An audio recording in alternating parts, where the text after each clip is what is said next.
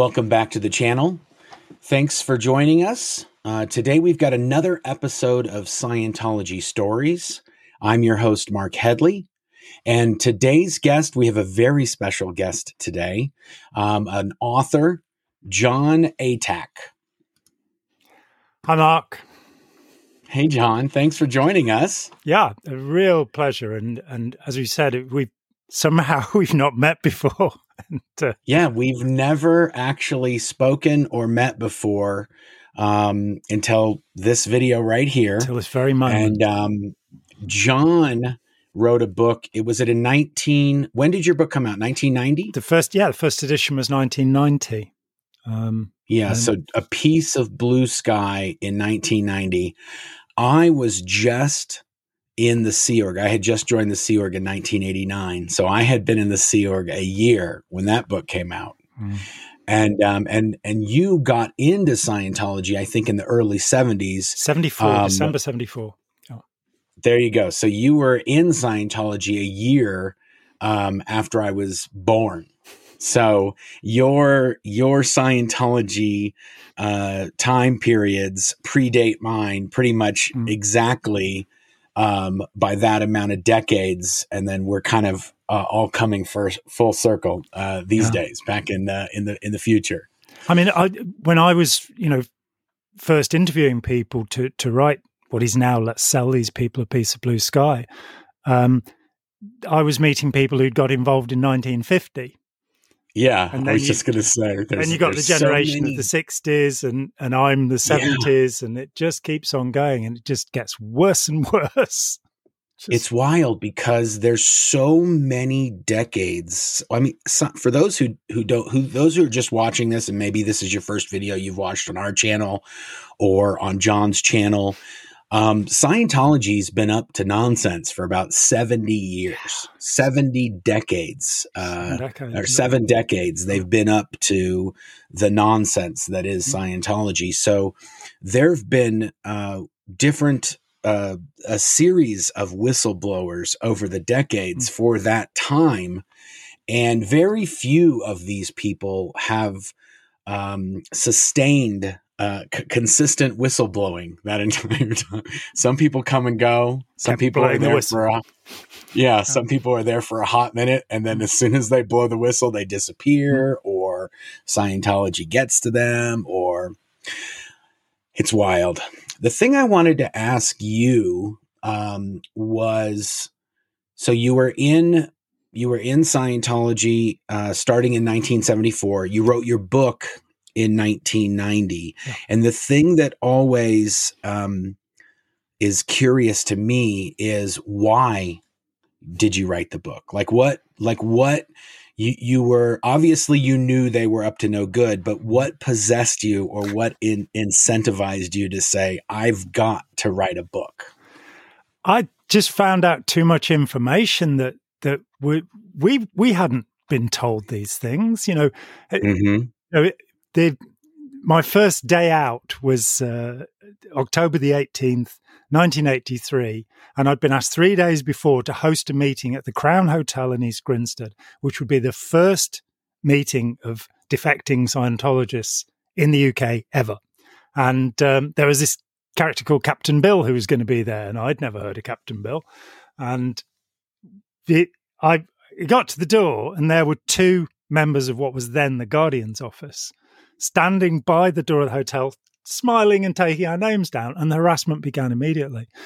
My incentive yeah. initially, I left the mother cult, um, whatever the Church of Scientology might be. There, it, of course, as you and I know, it doesn't actually exist. It's a, hundreds of corporations that operate yeah. under that fictitious name.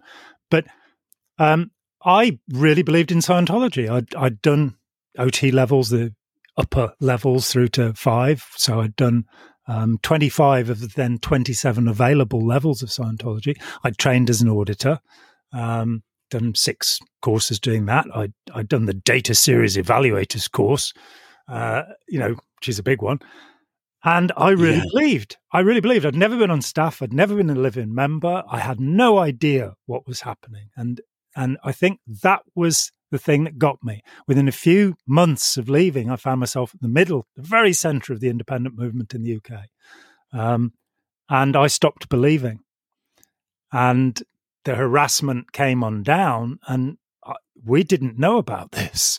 So, going about the harassment. Yeah, exactly. Like you thought everything was the way it was. And then when you no longer thought or no longer believed what Scientology was telling you, that's when the harass like once you started kind of saying to other people mm-hmm. oh you know there's this this is something that this is not really the way it is it's really this way is that when they started the guardian's office started to kind of dig their their claws in? It, it started on the first day. As soon as we we said we were going to be meeting there were about 60 people there. They started yeah. issuing suppressive person declares the the next day. Just for meeting yeah, for, for having been there. And wow. took them a few months to get to mine because my ethics file was only this thick. You know, yeah, you... they were commendations. Um, so they, uh, in the end, I was declared suppressive for having given an auditing session without a case supervisor directive. And okay, so for those of you who are li- who are listening, or those of you who are watching, um, signed well first of all the ethics file whenever you do anything in scientology good or bad um, if there's any reports or any documentations on it that it goes into your file everybody's got a, a, a file they call it an ethics file in scientology and i call it a dossier um, oh, absolutely yeah, it's an intelligence they're dossier. keeping hmm. yeah they're keeping track of you and any information on you they're gathering. And those files now, these days, those files are all being digitized so they can share and access that information internationally instantly. Mm-hmm. But in addition um, to the ethics file, in Scientology, if you're doing an auditing or a counseling session, it has to be within the confines of the Scientology business setup. So you have to have all these pieces in place. And also, Scientology needs to get paid. Mm-hmm. So if you're doing it out of that, um, and and outside of their control, they're obviously not getting any money, and they also can't control what's happening and they can't gather any information that's obtained in these counseling sessions. So, um, and that's what, and that essentially is what it, the biggest threat to Scientology by what is called the independent movement. So there's a lot of people that believe in Scientology, but they don't want to play by Scientology's rules in terms of the business and the intel gathering and all that stuff. But they like the the technologies or the procedures or the, the therapies. And so they'll try to do that outside of the confines of Scientology. So, so you were declared because you had a session without I, it being a case supervisor. Yeah. And the reality was that I'd actually uh, phoned St. Hill to talk to a case supervisor before giving a session to a friend who was ill. And I'd been oh, given a directive goodness. over the phone. It was because it wasn't uh-huh. written down and that was all they could find in nine years of membership. Oh so you know, so I'm it was really just a, a, witch hunt, and that's what they figured out. Mm. That's that what they were like. Okay, we've got this. Mm. We can use this to discredit him or to kind of when you're when you're a Scientologist and you get a declare, it's sort of just like a a, a black. It's like a burn notice or a mm. yeah. a, a black mark against you to anyone who knows you in that realm. They you, just you, say this guy's being, a bad guy. Yeah, you're being told that you're an antisocial personality, the psychiatric term for a psychopath.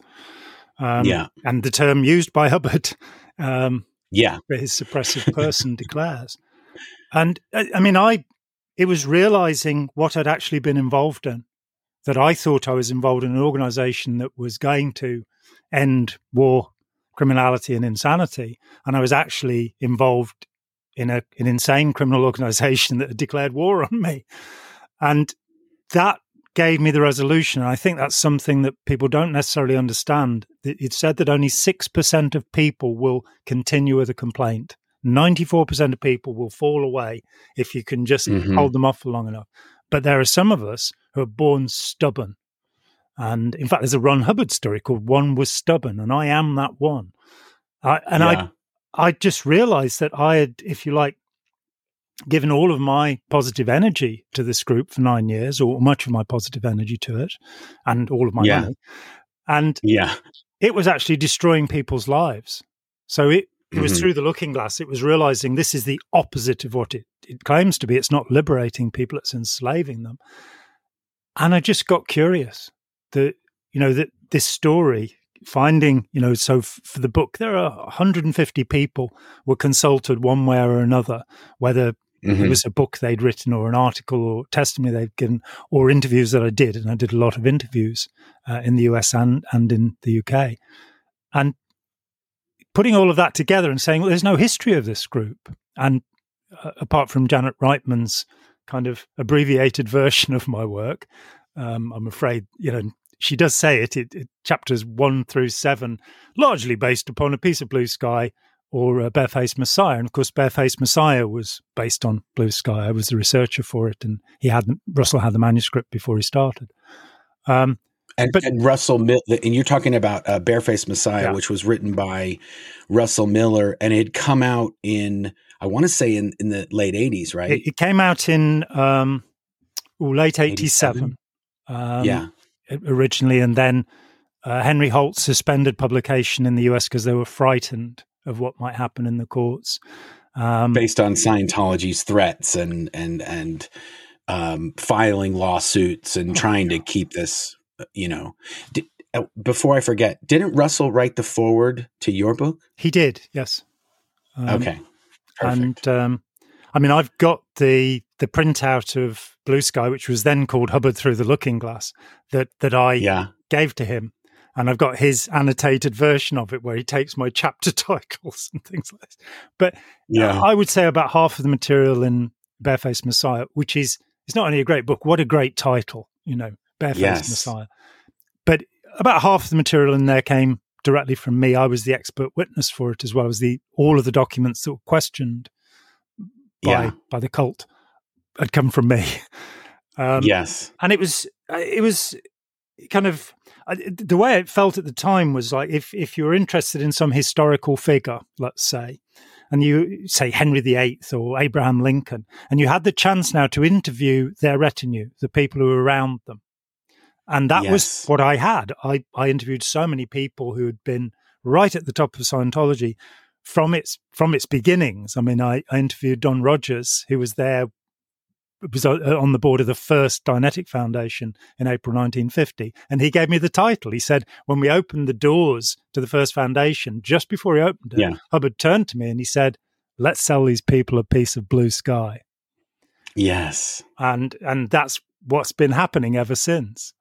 Um, yeah, but I, I I just felt outraged and I and a, little sullied myself that I'd been part of this and I wanted to do something to make it clear to people what this organization is and you know have yeah. tremendous respect for the autobiographical books and I I always recommend yours first and there I think there are nearly a 100 now because it's funny you know yes there, there are places in there you know where, when the the war is over event in 93 where um, yeah. one of the camera lenses has got apple juice on it uh, yeah. bit, and the other one, the cameraman's looking down Shelley Miscavige's cleavage, and you ended up, yeah. I believe, having to.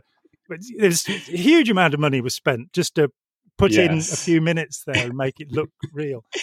So the best, the, the part for me, which was, uh, I love that you say that, and thank you very much. I'm mm. I'm flattered that you would say that. I'm not in by any means. I do not I don't usually refer to myself or call myself an author, but I did happen to write a book. Mm, um, very good but, um, but when I when I was writing it, I thought people think that this is like a deadly serious activity and this is all run a certain way. Mm. And really, for being working there for so many years, it's basically like a bunch of high schoolers or uh, middle schoolers, literally the the people that are between 12 and and 18 years old running these organizations that do, do, don't have an education. It's all about you know personal politics and rumors and the got and the whisper web. And it's it's not run efficiently or in any sort of smart way whatsoever. And it's all being sort of commanded by this this David Miscavige character, David Miscavige character, and I wanted people to understand that no, this it's a madhouse yeah. where we work. It it and it's not only is it a madhouse, it's comically a madhouse. Mm. And and I wanted people to see that, but also it's hard it's hard when you had, you know, 15 years of very heavy trauma. Yeah. It's hard to tell that story and not uh, find the the the comedy in it or not find mm-hmm. to not recognize the absurdity of it. And the absurdity is what's funny. When you mm-hmm. when you start telling like this is actually what happened you're like it's impossible that's impossible that it happened. And then as it unfolds you're just like oh this is ins- this is crazy. But it, it's funny. It's so crazy that it's funny. But um okay so you you said that you were talking about the autobiographical book uh, yeah the, the, books that have the, been written there are some you know there are a bunch of really good good. You know, I could sit here for five minutes listing, you know, Jefferson Hawkins and, um, of, of course, um, um, Janis Gillham Grady's books. Yeah. Um, Margery Wakefield, The Road to Xenu, that was a, an astonishing piece of work. So there's been a lot, you're going right back to the first one in 1951, A Doctor's Report on Dianetics by Dr. Joe Winter, which is a fine yeah. book. Um, uh, Helen O'Brien, Dianetics in Limbo, she was the head of the Hubbard Association of Scientologists and ran the Philadelphia doctorate course. And her book was never finally published, but she left it with the Library of Congress and she kindly sent me a, a copy of it. Um, yeah.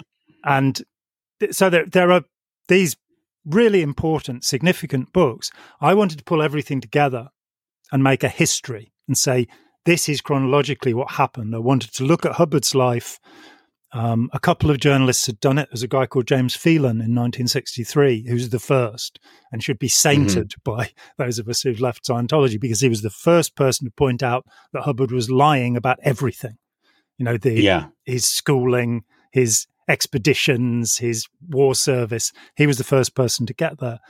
But it seemed important to me to take the claims that Hubbard had made and show mm-hmm. that he contradicted them which I only came yeah. to realize after I'd left, but I gathered 22 published biographies.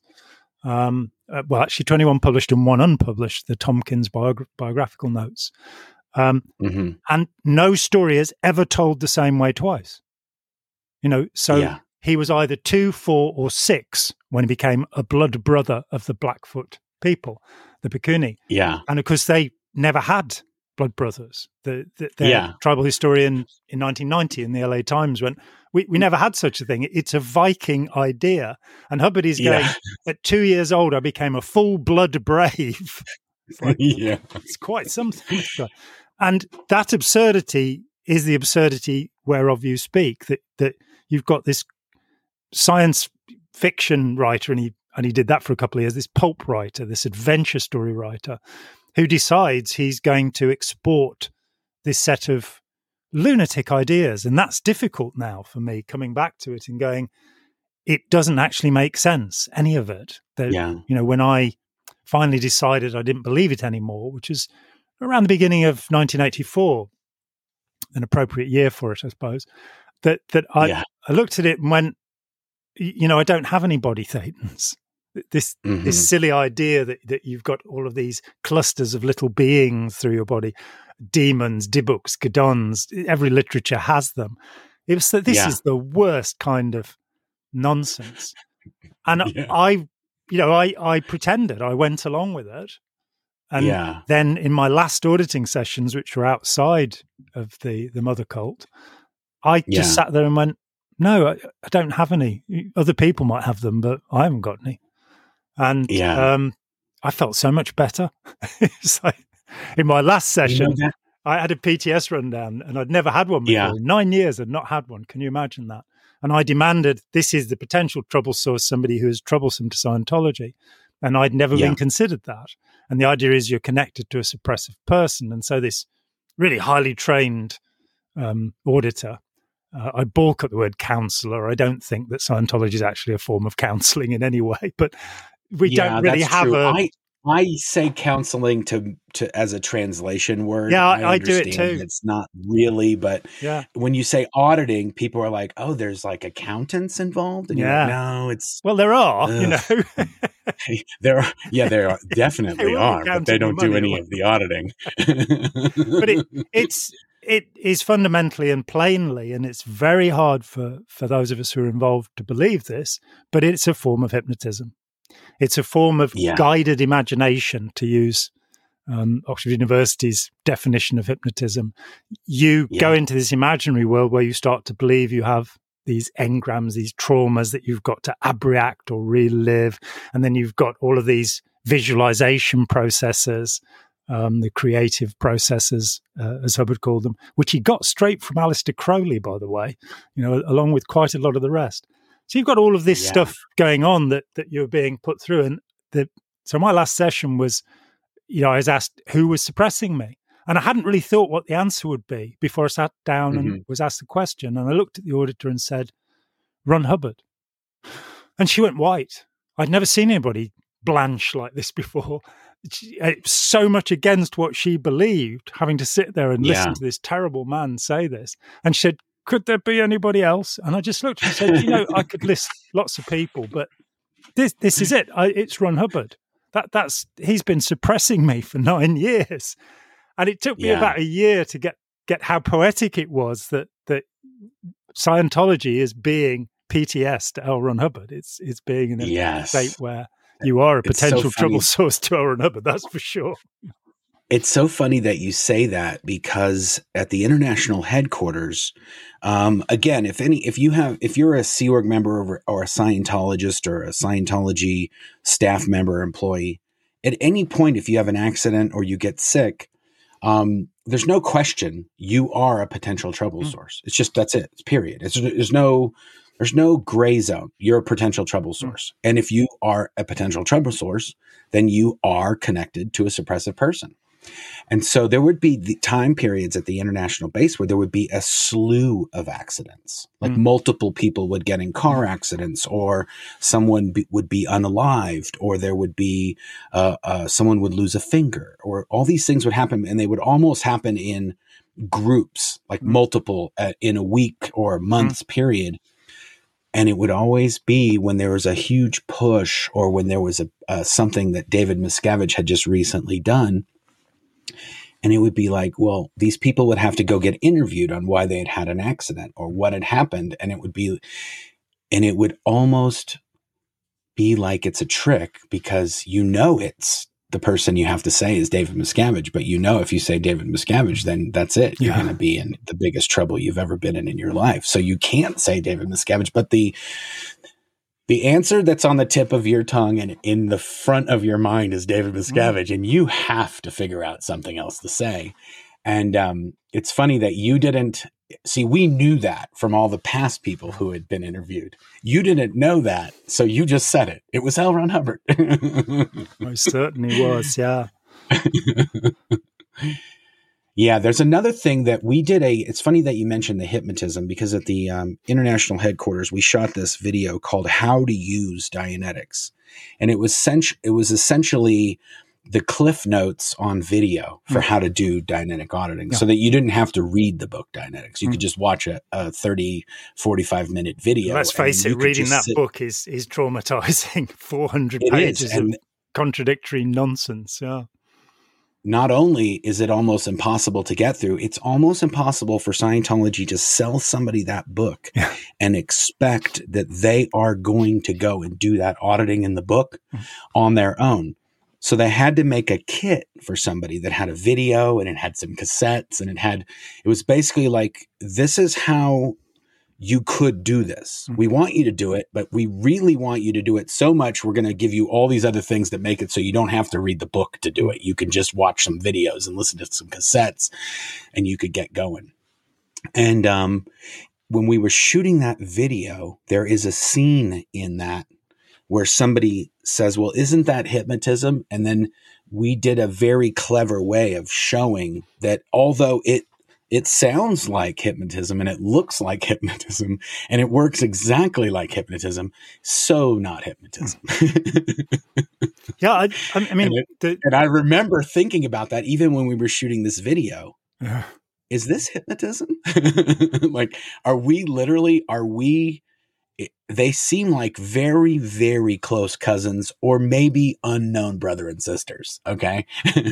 yeah. I, the, I think the single most shocking piece of research I've, ever done um, was it, it publishes a paper called Never Believe a Hypnotist.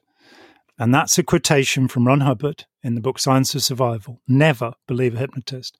Now, he frequently boasted that he'd been using hypnosis since he was 16. Um, so never believe a hypnotist. You know, there's a little bit of a clue there. And I went through everything I could find between 1950 and 52 where words that are used in hypnosis like trance, suggestibility were used. And I pieced that together. And I can remember, I remember doing it now because I, I typed up the quotations I was taking from the many different sources, and then I printed it all off and I cut them out into separate quotations and then started putting them into different piles so that they'd fit together. And it really hit me. This was about 1993. It really hit me that Hubbard knew exactly what he was doing. That there's a description yeah. in 50 to 52 of how you enslave somebody psychologically. And then he stops talking about that and just does it. The perhaps the classic example, which relates to early book one so-called Dianetics, Dianetics, the mm-hmm. mental science of modern health, as I like to think of it. Um, he cancelled that method in 1951. In Science of Survival, he says you cannot, must not use this method because it's hypnotic. Yeah. And when you when it was re-released in 1977, the book one course, you got this thing about waiting for the pre-clear's eyelids to flutter, which yes. Hubbard names as a specific effect of, of hypnotic trance. So yeah. You've got this situation where they're actually using a technique that, that he himself had banned and outlawed because it is definitely hypnotic. And if you go to a, anybody who's involved with Scientology and you say this is hypnotism, they'll go, no, it isn't. it's just immediately yeah. reject that thought. And then you say, what is hypnotism to them? And they go, well, um, it's where you go into a state where you think you're a chicken or, you know, you, you're taken over and you go, ah, that is deep trance. Yeah. When I interviewed Don Rogers, and I think Tony Ortega's put up the letters that, that Don sent to me on his site, and they are incredible. Um, he said, well, actually, up until the last minute, when when the book Dianetics was commissioned by Art Ceppos at Hermitage House, um, he was using deep trance. So all of the original work was done using deep trance, and indeed, in the book, he says at one point, hypnotism was never used in the research of Dianetics, and at another point yeah. in the same book, he says this came out of research using hypnotism. But he turned around to Don Rogers and said, "Oh, we're going to have to use another method." And the Di- so the Dianetic method was not tested on anybody. The 273 cases that he claims had been cleared yeah. in that book, not one of them ever came forward. And he yeah. used he just used standard deep trance, actually a, a method that I traced down last year. Finally, I found the hypnotist in Britain who'd developed the original method uh, who was quite famous. Wow. Agatha Christie was uh, treated by him. He was a member of the Royal College of Psychiatrists. And it's the original wow. Dianetic method, which then it changes. What we're being sold in book one is actually Josef Breuer's method, which Freud started with. Speaking of charlatans, yeah. but let's not go down. You know, Hubbard. Hubbard had no qualms about stealing anything from anyone uh, that had mm-hmm. anything to do with how he you know cobbled together Scientology. When when um, Ron Miscavige Senior, David Miscavige's mm. father, yep. when he first um, left Scientology, he contacted me. It's funny that your the name of the book was um, the look had that looking glass because that is exactly what he said. Mm-hmm. He said um, I had done a radio show in Los Angeles on a on a radio station called KFI AM 640, and they had a show called Coast to Coast AM, and it sort of had to do with the paranormal and aliens and UFOs and stuff like that. And it was a late night show. And the reason the main reason that i had picked to do that show is because the international headquarters were about two hours from los angeles and one of the only radio stations that you could pick up clearly was kfi am 640 this am station that had a very uh, large uh, transmitter that could go that far and you could tune it in very easily. And ron miscavige and his wife becky miscavige listened to my radio interview on that station on an iPad that they were given by David Miscavige because you could just tune into the stations digitally and and listen to your local radio stations or however they did it. But he said that I was saying all the things that were happening at the property and he was at the property. He was still in the Sea Org. They were still loyal Sea Org members. Everything was, they were there. They were listening to this radio show and they were going, you know, he's saying everything he's saying is true. This is what's happening here. And when they they ended up getting in trouble for listening to the to the show and sa- and bringing up saying, "Hey, he brought up these things that are valid points. We shouldn't; these things shouldn't be happening." And they're like, "You can't be listening to SPs on the radio." And that's and he and he sort of said that was sort of the beginning of the end hmm. because mm. then they were like, "What are we doing here?" Mm. And then they were like, "You can't listen to that." And they're like, and he's like, "But it's he what he's saying is true." And they're saying it's not true. He's an SP. And they're like, no, no, we're here still. We, we know this is happening. And he said, it was like I was looking through the looking glass. Hmm. Like, oh my God, am I living in this other world? But I don't know. I've, I've never known that I was living in this world. And, and when he started explaining this to me, I thought, you know, that's funny. And he said, you know what I'm doing? I'm on a project where I'm trying to find every piece of Scientology and where it came from. And so he had, he had found there's this book called the, I think it was called the, the keyhole theory or the the key system that had to do with um, engrams and and different things. But he had he had kind of found all these different writings, and he and the thing that he was saying was these are all from the late 1800s and early 1900s. All these techniques and these, um, uh, you know, even study technology was not. L. Ron Hubbard didn't come up with that. It was a couple that came up with it, and they kind of, you know, pitched the idea to him, and then he just crossed their names off and wrote his name and was like, "Hey, Scientology, here's study technology." So it was like all these little things that that he was telling me and I thought, you know, he really did um, take a lot of things from a lot of places. And then it was all basically just boiled down to his research when he was a pulp fiction writer and in the early 50s when he did all this, or the, the 40s, when he did all this quote unquote research that was the basis of, of Scientology. Mm-hmm. And you're just thinking, like, dude, you didn't do any research. Come on. No. Um, Your research was you reading other people's stuff and then just taking it and plagiarism and changing it mm-hmm. just enough, just enough that maybe somebody wouldn't see like, oh, this is this or this. You have to, um, you haven't have to knowingly study Scientology and study these other things to be able to figure out which one is a copy of the other. You know, you if you if you hadn't studied this other guy or Freud or this guy who treated Agatha Christie, you would never know that that's where Hubbard lifted it from. No, and I, I mean, um, firstly, Ron Miscavige was a lovely guy.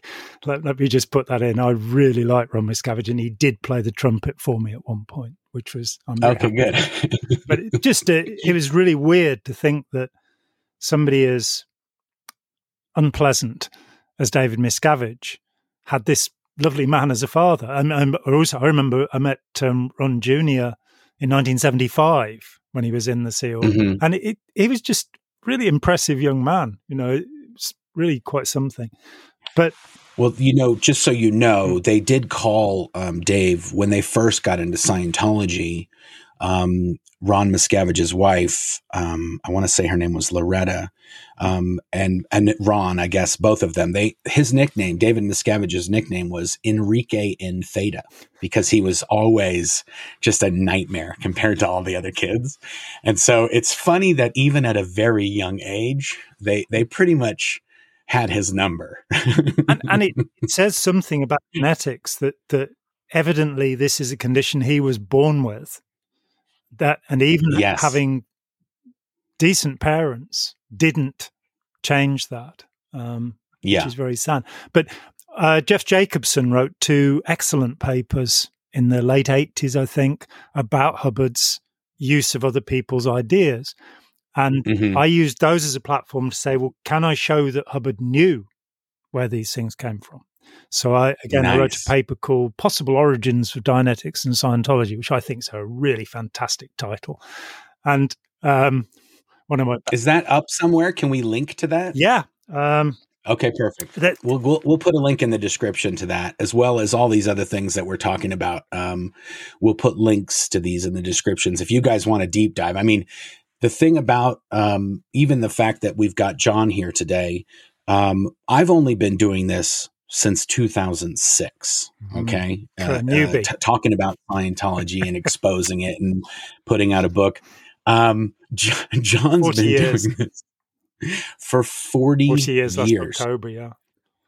Yeah. So that is a wealth. I mean, there, there, if you, if you want to know where all this came from, people have figured it out. It's not, it's not like it's a mystery. And it's also, um, not like we're not willing to tell you about it. So whereas Scientology wants all of us to be excommunicated and not be able to say anything. The fact that Scientologists today can go on YouTube and say, Where did L. Ron Hubbard get all the Scientology stuff from? And there's a place and it says it and it's it's very usually I, I haven't looked at the link that we're going to share from John, but in most cases we're citing books we're citing references we're, we're showing the policy that hubbard said and and you can compare them and then you can easily see i know that when ron miscavige was showing me some of these things it wasn't like it wasn't even like he changed it in some cases. In some cases, he even uses the same terminology and the same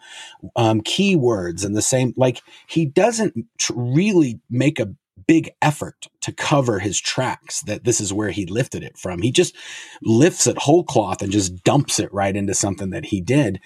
And and and the, for Scientologists that are watching this video right now, whenever you're reading something in Scientology and it doesn't seem like it it cohesively fits to the other things that Hubbard has said, this is the reason because he never said any of these things and and his you know, verbiage and the way he kind of, uh, you know, narrates and sort of writes these things, you can tell when it's just Hubbard, just like freewheeling mm-hmm. and it's out of his brain. And then you, when it gets into a technology or it gets into a procedure or something, it's a whole different thing. And you're kind of like, it doesn't seem like the same person is writing all of these things. And that clue is the thing that is like that's the biggest i'd say it's one of the biggest clues and the contradictions. So at the international headquarters you were saying where he contradicts himself. That is one of the biggest problems they have at scientology international is they're always trying to r- go through all of hubbard's original writings and sort of conform them to what hubbard had written. Mm. and when they do this they find that he consistently contradicts himself or he'll say this term means this yep. in one writing in 1957 and then just years later he'll say no no this term means something different and it doesn't mean something slightly different than what he said before mm. it's it's contradictory to what he said before or is even goes against what he wrote before that you shouldn't do that you should now do this and then later on he'll kind of flip flop again so this happens throughout um, many of Hubbard's writings and many of Hubbard's books and bulletins and policy letters. And anyway, before I forget, forgot, I wanted to say that little bit mm. because it it totally makes sense with what you're with what you were saying about him just stealing this stuff from people. yeah, it, I I mean, I was hired in '93. Uh, Frank Sarge Gerbode, who at that time was running the Institute for Research into Metapsychology, um, sued Scientology for calling, saying he was plagiarizing Hubbard. And then he mm-hmm. called me in, and I was like, Sarge, you should have told me before you sued them. You know, really, it would have been helpful. But the only way I can, yeah. the only way I can dig you out is to prove that Hubbard plagiarized it. and yeah. that's when I wrote the paper and wrote it for that for that case. The, he, in the end, okay, I'm going to say it. He chickened out, and he sold David Mayo to David Miscavige in return for a, an agreement that the metapsychologist would never be harassed, and um, mm-hmm. that's not good enough, really. I was a little bit annoyed about that, um, but nonetheless, it, you know, to to look at that, the if, you look at the how direct the lifts are and whether you can prove yeah. it. So I'll just give one example. The original Dianetics, Modern Science and Mental Health, on the back cover, published by this advertised, published by the same publisher, was a book by Dr. Nandor Fodor, who's since become a, an imaginary character on the television, but he really did exist, called The Search yeah. for the Beloved, uh, an investigation uh, into um, birth and the trauma of prenatal conditioning. So, right there on the back of a book that's the first book that's going to tell you about birth being a trauma that's recorded, a book that was published a year before is there. In fact, you can trace it back to Otto Rank of Freudian in the 1930s and to Aleister Crowley, who also talked wow. about, you know, the. It does seem like whatever happened in that Jack Parsons, Aleister Crowley, whatever happened in that period of Hubbard's um, life ver- was were his core memories that sort of drove a lot of later things oh, that yes. he ended up doing. Yeah, I, I, think to understand Hubbard at all, the, the, the, the, crucial incident is is Pasadena in 1946, where he and Jack Parsons um, perform a ceremony to incarnate the whore of Babylon. Yeah. And bring about the end days under the Antichrist. And that was Hubbard in 1946. And of course, the very last thing we have from Hubbard is the OT 8 policy letter that had to be withdrawn, where he says yes. that he's the Antichrist. So yes. everything in between those dates for 40 years until his death. Yeah. That's what's going just, on, on in his head. Yeah, we just did a video about that uh, a few weeks ago, which was the um, the upper operating thetan levels. Mm-hmm. We hmm. just went through them all from one to eight, um, sort of as they're known, but also I we did talk about that when they first came out with OT8 it was so unbelievably wild, even to the Scientologists, mm. that, that they were just like, what's going on? And they had to sort of back, they had to back up and kind of uh, rehash it and then water it down a little bit so people wouldn't lose, like it, they would literally go like, I did not sign up for this. Mm. You know, and people did leave. Uh, uh, I'm yes. I'm led to believe there was only a week where where that bulletin or policy letter was was in the course and he claims yeah. to be Lucifer and the Antichrist. Um, it's absolutely consistent that you know, as a historian of Scientology, it's absolutely consistent that he really believed that. When I first yeah. saw that issue, and it was in the eighties, so um, I think possibly even before OT8 was released, you had this bizarre uh, manuscript called Lonesome Squirrel, produced by Steve mm-hmm. Fishman, and Fishman, it would appear, Antonio Ortega's done good work on this, is a con man. That's what he is. Yeah. But somehow he'd got hold of that piece of material.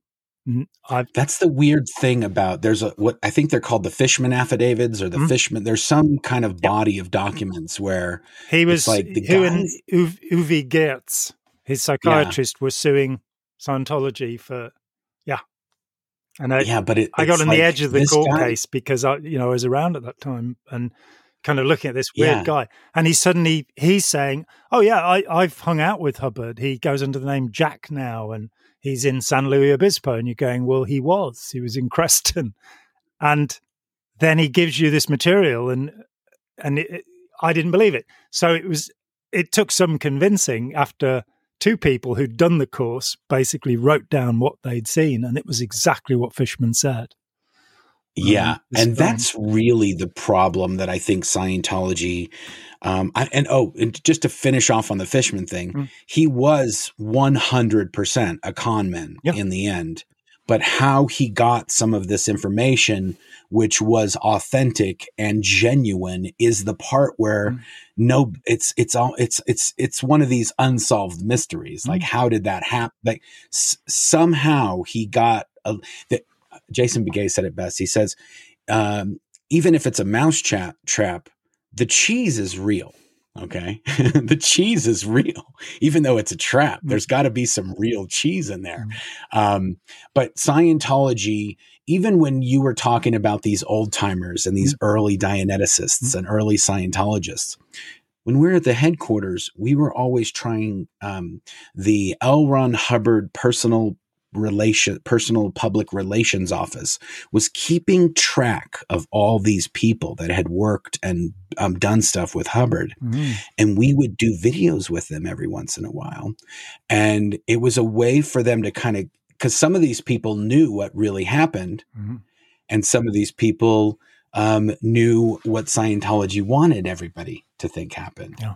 And so these folks would get wined and dined, and then they'd tell us stories, and then we'd use them in these L. Ron Hubbard, you know, tribute videos mm. or whatever it was over the years. But there was one time that we were interviewing one of these people, and the handler from the, the public relations office had left, but we were still shooting and we were still just chatting with them and rolling camera. And then they started to get into a story that they were not supposed to tell us.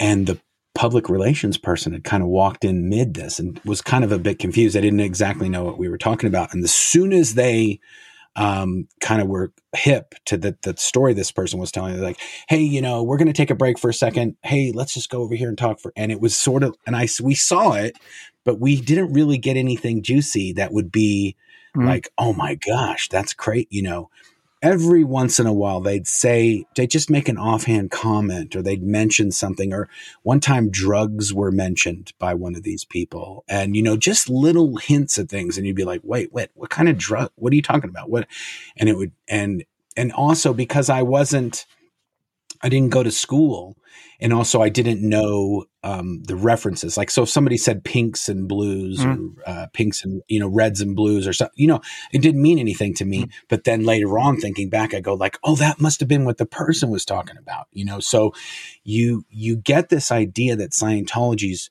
they've been doing this for years, where they try to kind of um, massage the narrative so mm. that some of these things that are the truth don't get out from any of these people that were there.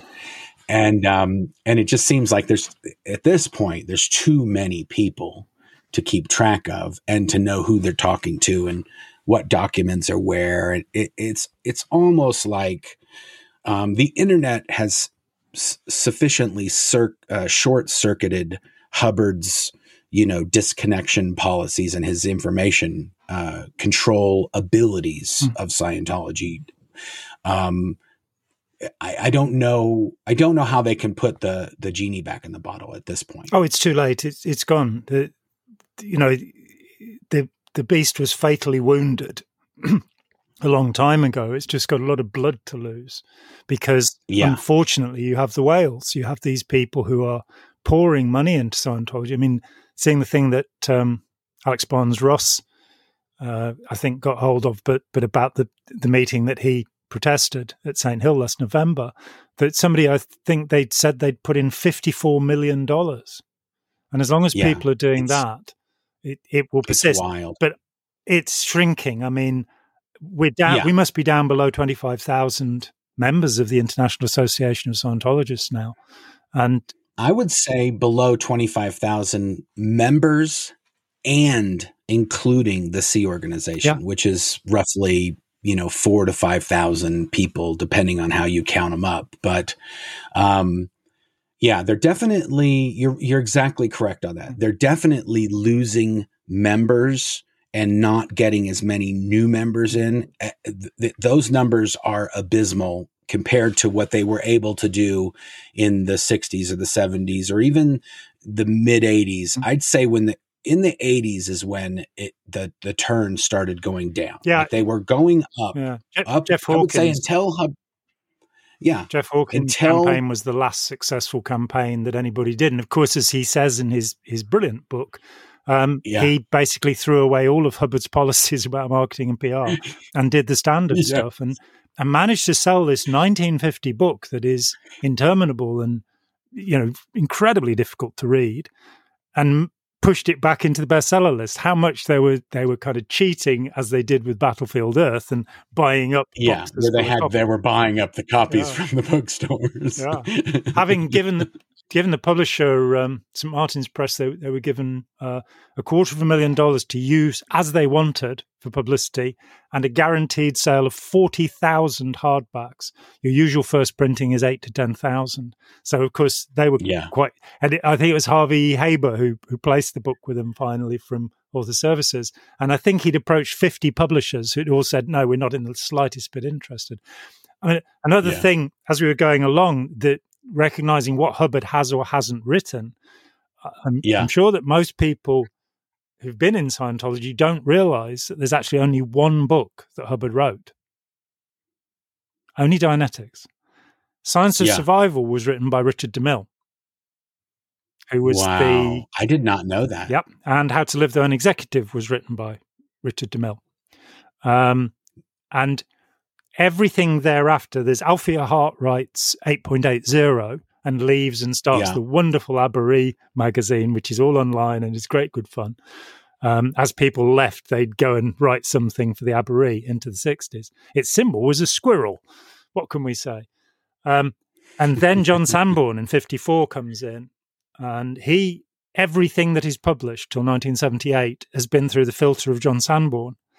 And when I interviewed him, he, he said um, that in 54, Hubbard gave him hymn of Asia. And he looked at him and went, Oh, you're kidding me. you know, because it started, I am Maitreya. And then in yeah. 1974, 20 years on, John realized if he made it a question, Am I Maitreya? it might sound dignified enough to publish. And, and so, um, yes. And I'd just like to answer that question because I can give you an absolute answer. Yeah. Was he Maitreya? No, he wasn't. Because Maitreya takes all of humanity into nirvana with him when he goes. So, yes, another failed mission for Ron Hubbard. What can I say? Totally. You know, it's so funny that you say that because when I heard the story about the the couple that had written the study tech, hmm.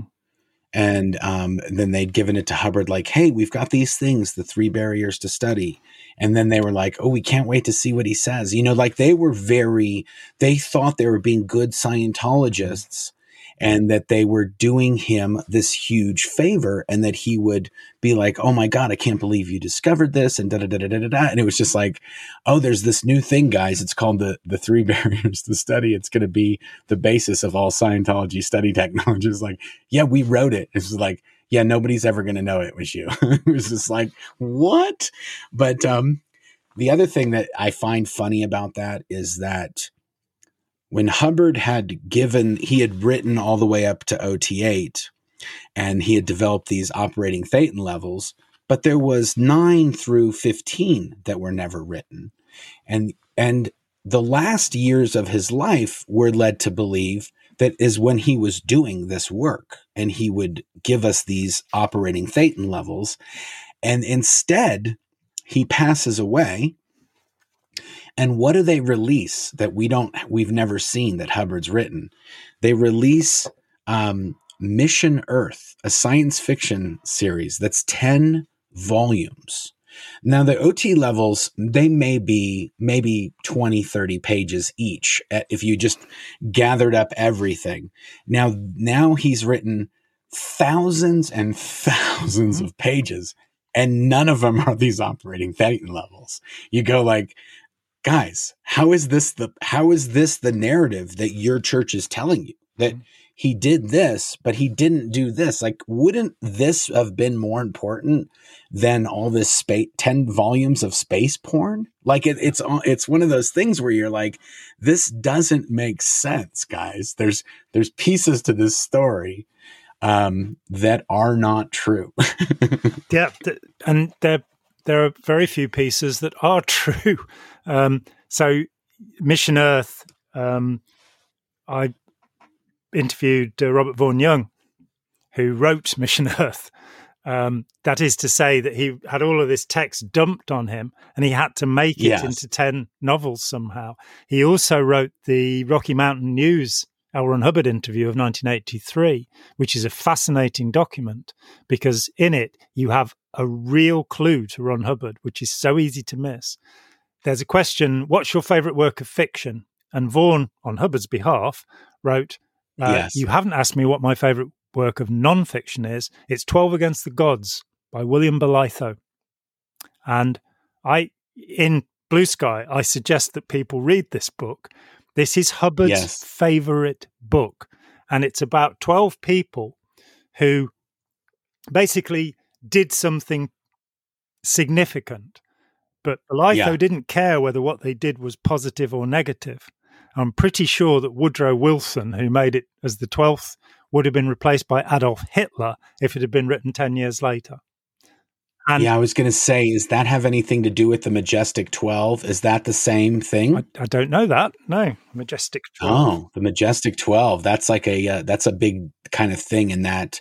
It's funny that you mentioned that because I was just watching a video the other day that mentioned the same thing. It's, it's sort of like, um, the Shriners and um, you know different um, I can't Freemasons and the Majestic Twelve, and it's sort of this idea that there's these twelve people that are sort of c- controlling all of this stuff, and and the members are these key prominent people that are either Masons or they're Shriners or they have some sort of you know New mm-hmm. World Order involvement mm. that they they're the this, Illuminati. This and Hubbard, if you if you there's a lot of that throughout mm-hmm. Scientology mm-hmm. that um it's the World Bank and it's the these guys the Tenyaka the, Memorial. The APA.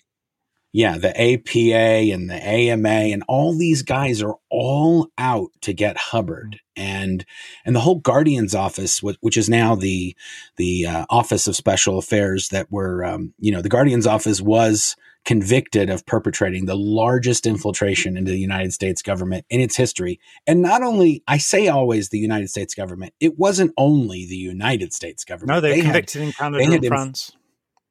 Yeah, they had infiltrated uh, other intelligence agencies and other governments in, I want to say, at least 10 or 15 other countries, whether it was just st- stealing documents or had a, a, spy there or just trying to get some information out of, out of them in some way. But Scientology always had this sort of us against them mentality that's just kind of hard baked into it mm-hmm. from Hubbard yeah. that we've got to we've got to steel our sense uh, uh, steel ourselves against these outside forces because they want us um, they want us gone and they're going to accuse us of doing all these dirty dastardly things which we're doing.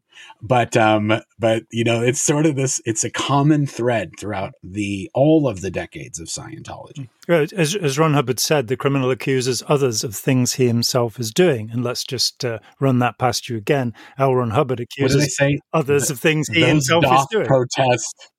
Though, uh, what is it? Though uh, thou do, dost the overt doth, doth, yeah, yeah, yes. dear. But so that was the other thing I wanted to ask mm-hmm. you. So you you write the you decide you're going to write the book. Mm-hmm. Um, you interview all these people. You get everything together. You you you. How did you get a publisher? Or how did you publish the book? Well, I I approached fifty publishers. Eleven of them wrote back and said they'd like to publish the book. And uh, Collins, who at the now HarperCollins at the time were the largest publisher in the world, held it for three yeah. months with an editor there desperate to publish it in the in the first version. But the same thing came back from all 11 that wanted to publish it, which was, we won't make any money doing this. They'll sue us. And I had a, yeah. indeed, a letter from Neville Spearman, who was the head of Neville Spearman Publishing, uh, who'd published The Mindbenders by uh, Cyril Vosper, who I came to know reasonably well. And th- they sold 108,000 copies of The Mindbenders. It was a bestseller. Um, but um, Spearman they weren't being sued by anybody to to offset those yeah, uh, those sales. Spearman hadn't made any profit on it, and he wrote back to me and said he'd love to publish the book, but but there was no money in it, and he signed himself off. And I had this image of this man in his Savile Row fitted suit, you know, sat there, his pinstripe, all probably with a lovely Eton accent or something, you know, because uh, he signed himself off "Death to the Evil Cult," Neville Spearman. so I couldn't get a publisher, and after a couple of years, when Russell Miller came along in in January '86 and said that Sunday Times wanted him to find Ron Hubbard and write about that, and he gave me a check for two thousand pounds, and I'd been doing this for a couple of years, and nobody had given me any kind of money for doing it, so that was very welcome.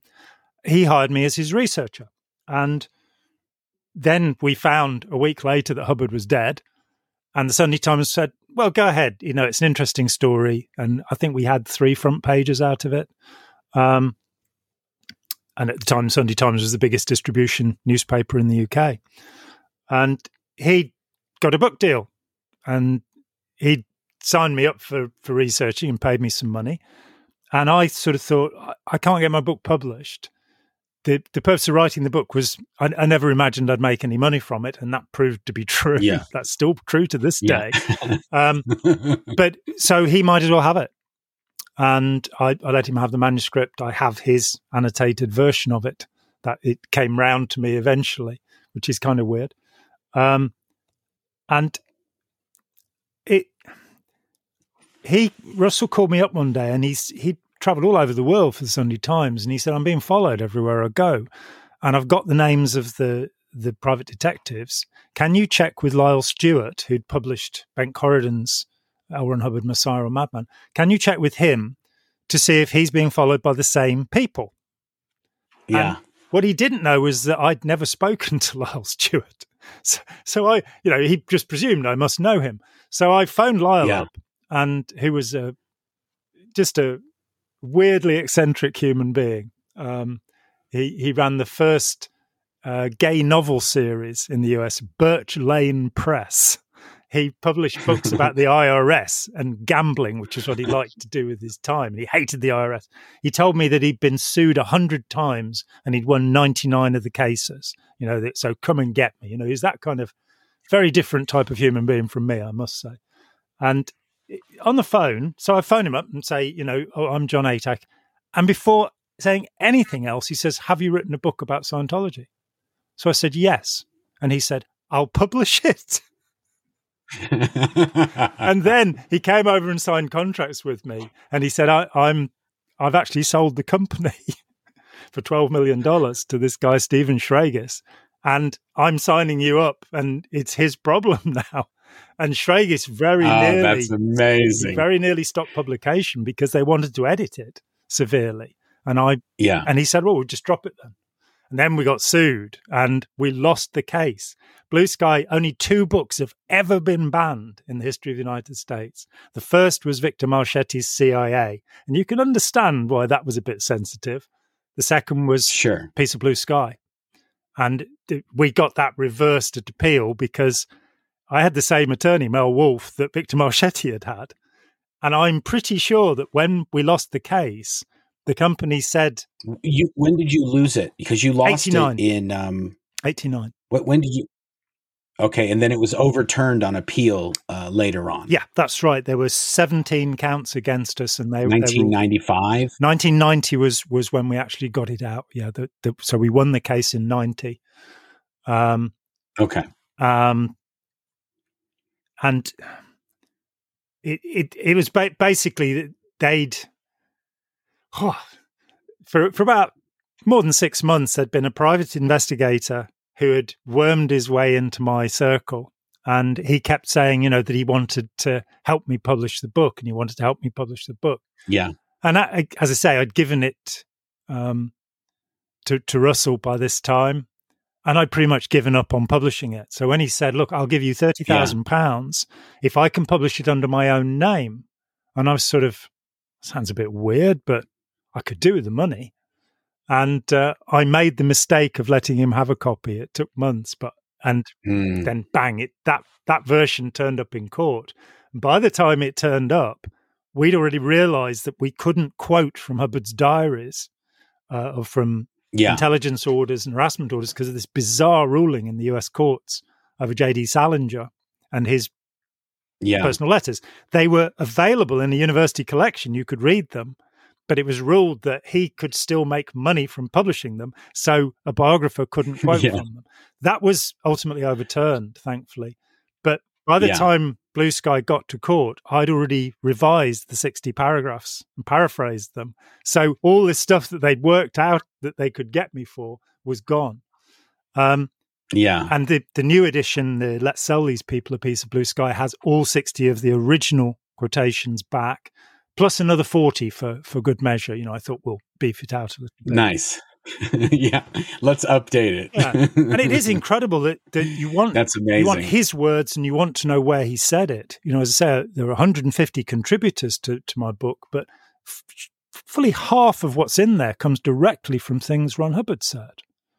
And so he, yeah. he, you know, if you look carefully, there's a, you know, for example, there's um September 1950 recording called Introduction to Dianetics, which became available, I think, in the 2007 golden something of tech. I was going to say that's that's one of the um the lectures that's in that kit that I was telling you. Right. That is the that is one of those lectures yeah. that they were like, "Hey, let's put this in with this, and then that way they can listen to a two-hour tape and not have to read a, you know, a, a, a book that they're just never going to understand in and, the end of that, even after reading the whole thing." Whoever approved the release of that um, recording, of, of course, that I was David Miscavige. yeah, I I got his college grade sheets, which said not only didn't he study nuclear physics nuclear physics is not molecular and atomic physics. It's a quite different world. He studied molecular and atomic physics and he got a grade F. And all I got was the college grade sheets. And what Scientologist is going to believe that? Then Hubbard says it in a lecture. I failed yeah. atomic and molecular physics. And it's sort of so you find that because he contradicts himself so much, and there's yes. there's something to this that that I think is quite fascinating. In one lecture, he talks about having be- become addicted to phenobarbital. The reference is in my paper, Never Believe a Hypnotist. The page number exactly yeah. what lecture. And he says he made himself a guinea pig in an experiment to come off phenobarbital. Now I got his medical records, uh, Veterans Administration records, which showed that he was taking phenobarbital, which is a barbiturate drug. Yeah. What was interesting to me was that every now and then, as in 1950, Hubbard would tell the truth. It didn't happen often. Usually you'd get a story. Yeah. But this, and I started to go, oh, it's a close relative of sodium pentothal. So he's taking a drug that makes people spill the beans and then going and giving a lecture every now and then.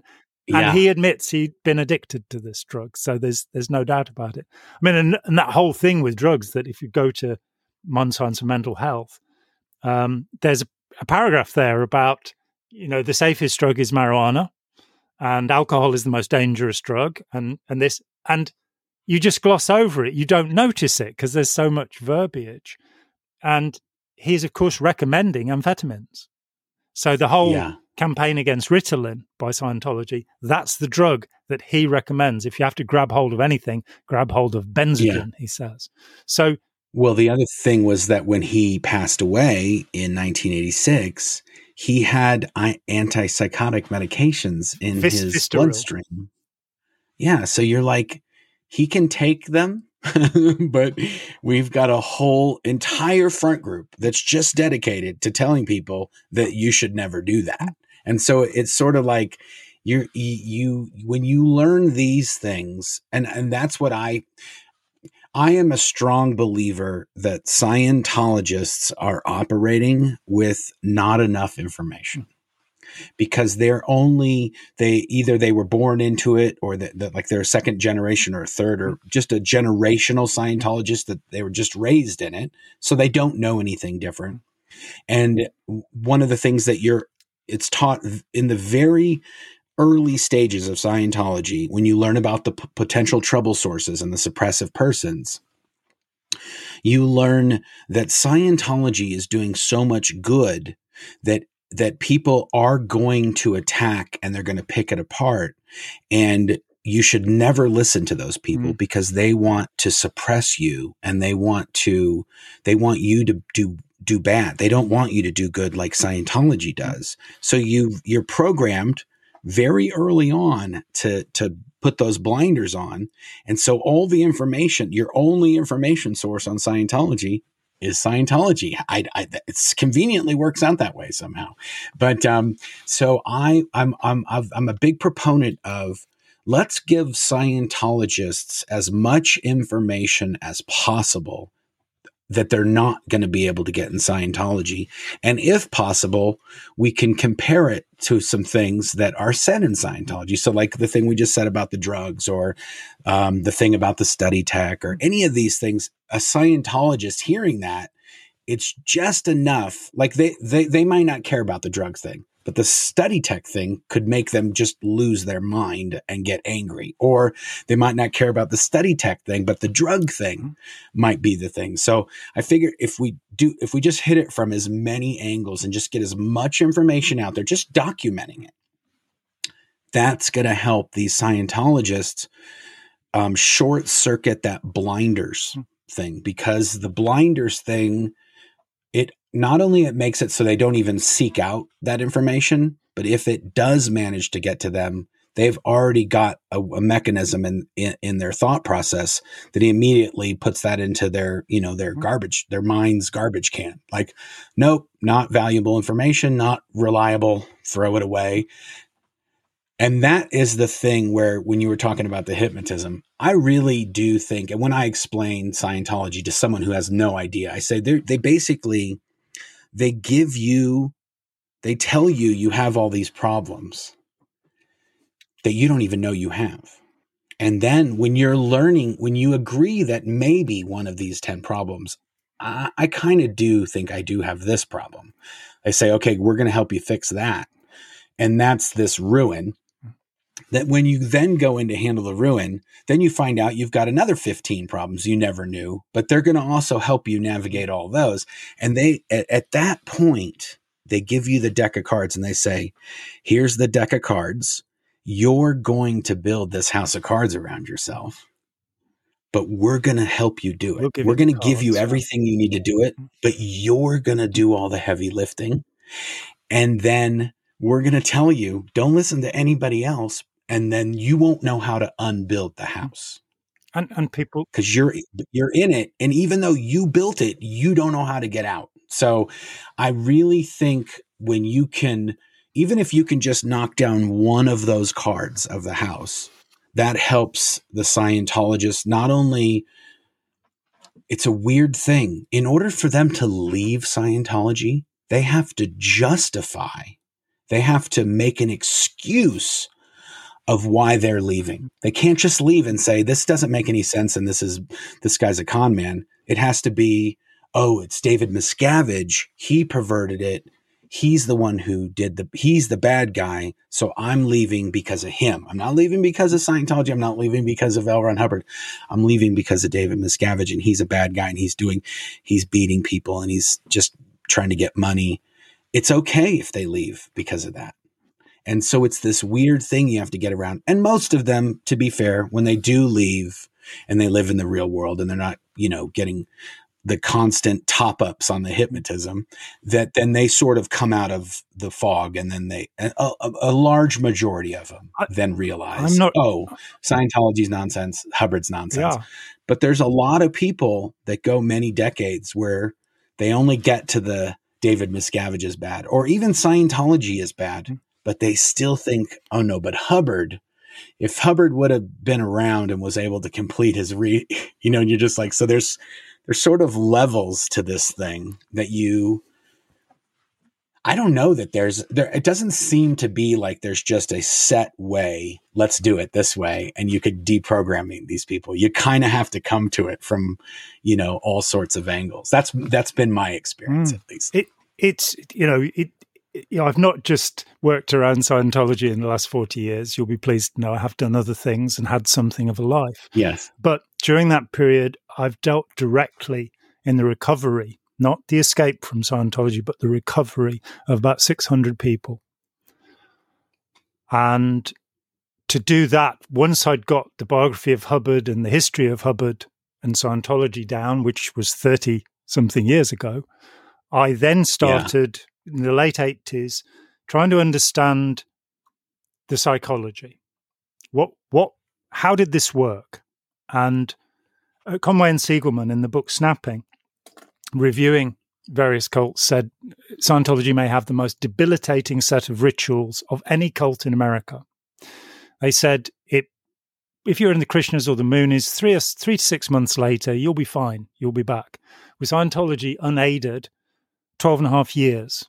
That was their reckoning. Yes. I wrote to them. I saw that. They published that in 1990. That. that. was to me that was fascinating. That that that's it says a lot. They've said it, more really, since. Um, yeah, it's it's literally 10 times hmm. more dangerous than any other it, that it, that anybody's ever kind of codified or figured out. It's 10 times worse. It's the most elaborate system of mind control ever devised by the most litigious group in the history of the world. No other group has filed yeah. as many lawsuits as Scientology. And I started to, you know, I went into the conventional psychology world to understand what the psychs thought. And you go, ah, yeah. phobia induction. Here's the first layer. I was in Scientology. The brain is a switching system. I don't want to know anything about it. It's too scary. Then you find out about cognitive dissonance. And you find that yeah. Even there, that when Leon Festinger wrote about cognitive dissonance, he was, and most people don't notice this, he was writing about a Scientologist. The um, this the cult uh, Marian Keech's group, um, which he wrote about in When Prophecy Fails. Uh, it's a 1950s group. Marian Keech was received channeling messages from aliens, and she was going to leave the planet with her followers when the mothership came to get them. And he predicted, and he was right about this, that the mothership wouldn't arrive. Yeah. And he predicted that those of her followers that went to the hilltop would remain committed. Those uh-huh. who didn't go would leave. But those who went yeah. would remain committed. And this is cognitive dissonance that the stronger the evidence you produce, the more it rigidifies the belief. When I went back to Conway yeah. and Siegelman, because I'd written a piece and I'd I'd said something about them only interviewing three Scientologists, and Tony Ortega, bless him, decided to publish and talk to them rather than telling me I'd made a mistake. Um, they did yeah. 33 for the second book, 3 for uh-huh. the first, but 32 for the second. But I went to them, you know, you said 12 and a half years. Would you agree with me that, in fact, the majority of Scientologists will not recover unaided? And they said yes. Oh, 100% unaided. Yeah, that's, yeah, you're right. Unaided that you, you, exactly. That's what I was just going to say. Yeah. If you, the chances of recovery are not that great, but they're not that great even aided. Well, there are ways like and means. To, as I say, I've dealt with about six hundred people in doing this, and I well, I understand, but but, but the approach not, is not, not nothing. Obvious. Yeah, exactly. And it, it's and, and, and, every person you yeah. deal with, there's no kind of standard technology route. And what's more, with most people, and this is what really annoys me, it only yeah. takes an afternoon. With most people, it's possible to get them to understand what has glued them to this thing and yeah. start the process, which of course they will take on. You don't do it for somebody, you don't sit them in an auditing yeah. session with an e meter. And the first part of the process is very simple. Um, yeah. I few years, well, 11 years ago, actually, I, I had a conversation with, with a woman in Australia uh, who had been horribly treated as a child. She, you know, she'd been as a child by a Scientologist stepfather who subsequently was convicted. There's no doubt about this. And then it had been covered up. Scientology. Yeah. You know, she was 11. She went to the cops and it was covered up. I just have to bleep that word just so you know. So, okay. I'm just saying. Yeah. I'm going to bleep that one, but let's not. If we say SA or if we just say she, attack, that's. Sub- yeah. Okay. She she was she was assaulted by her stepfather. Yeah. Um, and there's no doubt of that. And when she first talked to me, I, I Steve Cannane, the brilliant journalist who wrote Fair Game, the history of, of Scientology in Australia, which is a remarkable book. Um, he came to me and, and, I was helping him with research for that. And he said he'd he'd met this woman and could I help her? You know that she'd had this terrible treatment. At 16, she joined the Sea organization. She had five years in that, and then she she left and she did a medical degree, and her life started coming apart. And I thought I was going to be talking to a woman of, you know, 23 or something. She was 37. She'd grown up in Scientology. She didn't have any comparison. She was obviously intelligent enough to get a degree. In fact, she was on a master's program when she quit her education. Um, but she said to me, Is it true that reality is an agreement? As Hubbard says. And I, my response was, Yeah, if you're the hypnotist, reality is an agreement. But for the rest of us, yeah. it's out there, whether you like it or not. It's, reality is reality, whether you agree with it or not. Yeah. And it's not, as Hubbard said, it's not us chanting space particle position, space particle position. What nonsense. The next week, when I talked with her, she was jubilant. She just used scented laundry conditioner for her washing. Uh-huh. oh and we hadn't talked about the hygiene hat in the organization or any of that. And it meant that oh the process goodness. had worked challenge yeah. a Hubbard idea and discover that he's wrong about one thing and then yes. just keep moving from there. But if you don't yeah. excise the belief, if you don't remove the belief, it's kind of the software that you're still running on, those beliefs. Yeah. So people will change the words and they'll now believe in mm-hmm. karma instead of believing in the overt motivator sequence. And when you say to them, yes. you mean vipaka, don't you? You don't mean karma. They go, what are you talking about? So, well, karma means action. Vipaka means reaction. You've certainly read the Hindu and Buddhist texts on this, haven't you? No, I just believe it's true. What goes around comes around. And you're like, okay. yeah. I don't mind if people end up agreeing with Hubbard's ideas. I just like them to think yeah. their way to it rather than believe their way to it. Totally. You know?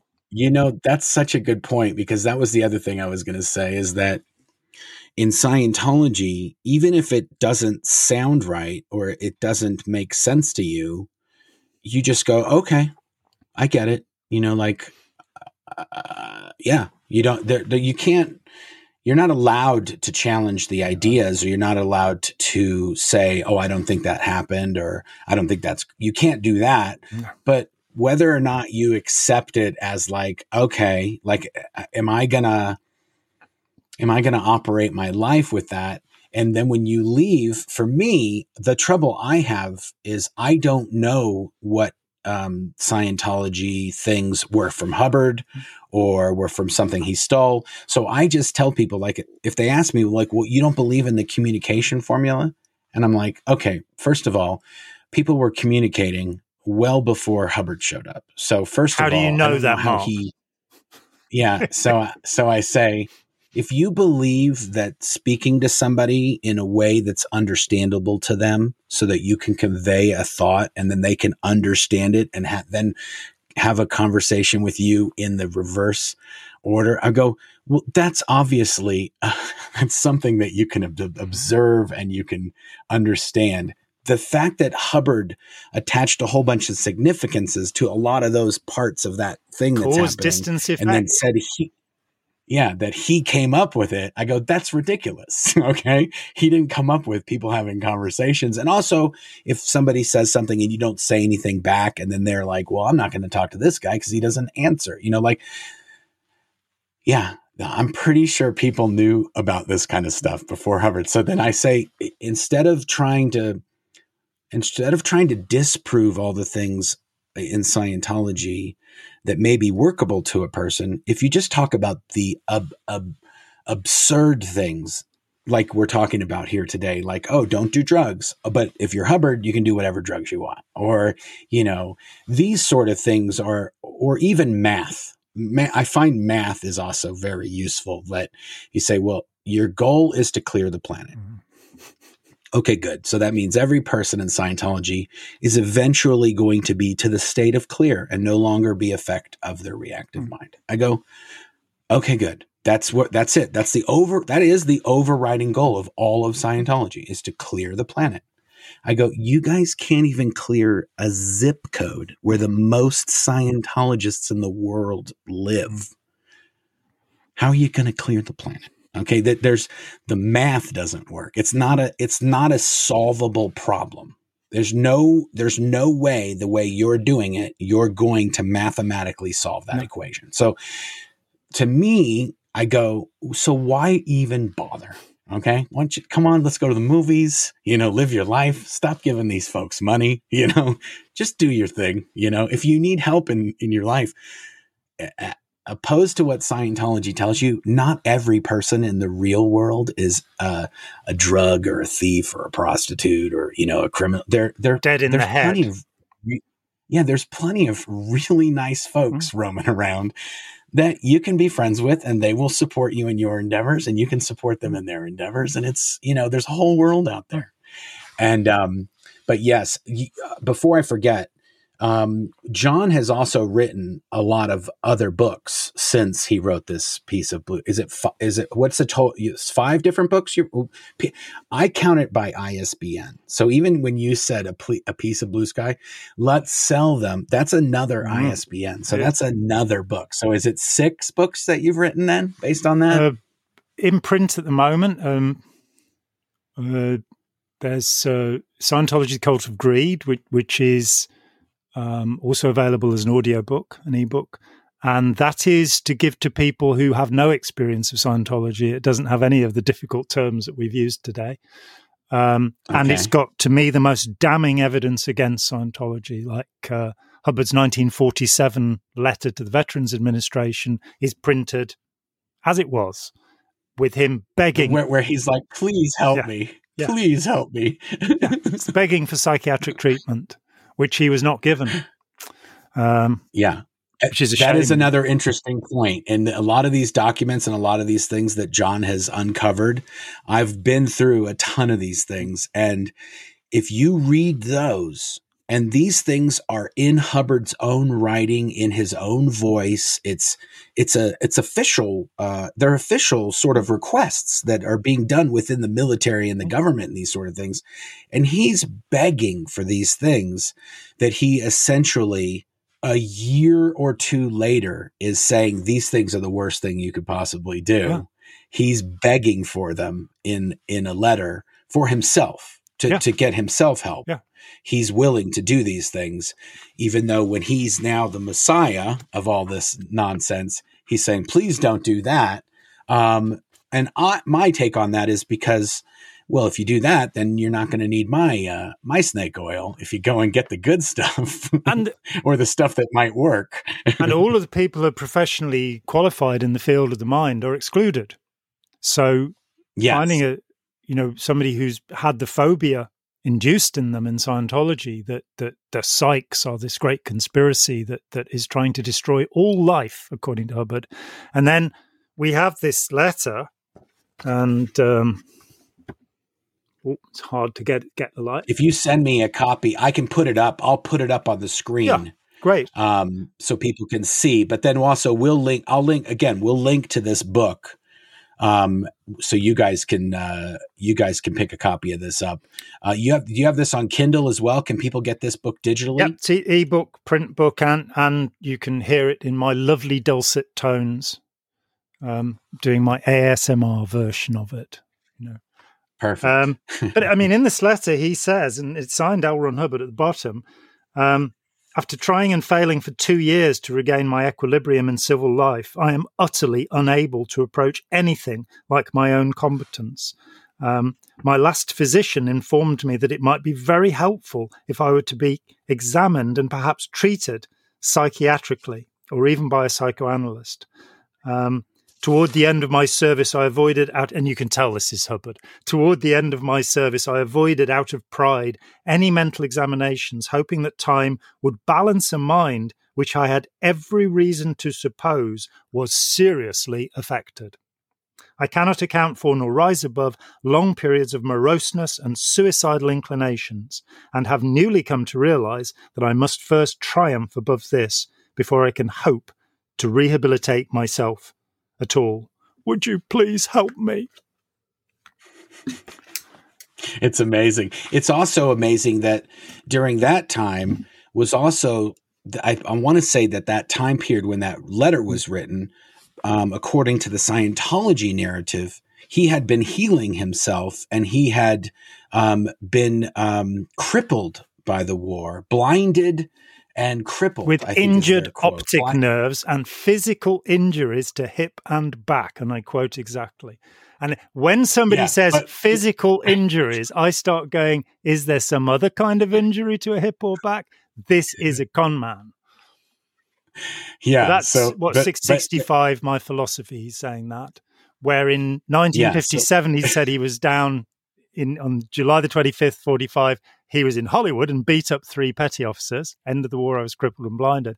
And in a Look magazine article in November, December 1950, he admits he had no, he didn't see combat and he had no war wounds. His eyes had been hurt by the flash of a gun and he'd fallen down a ladder. And that becomes crippled and blinded.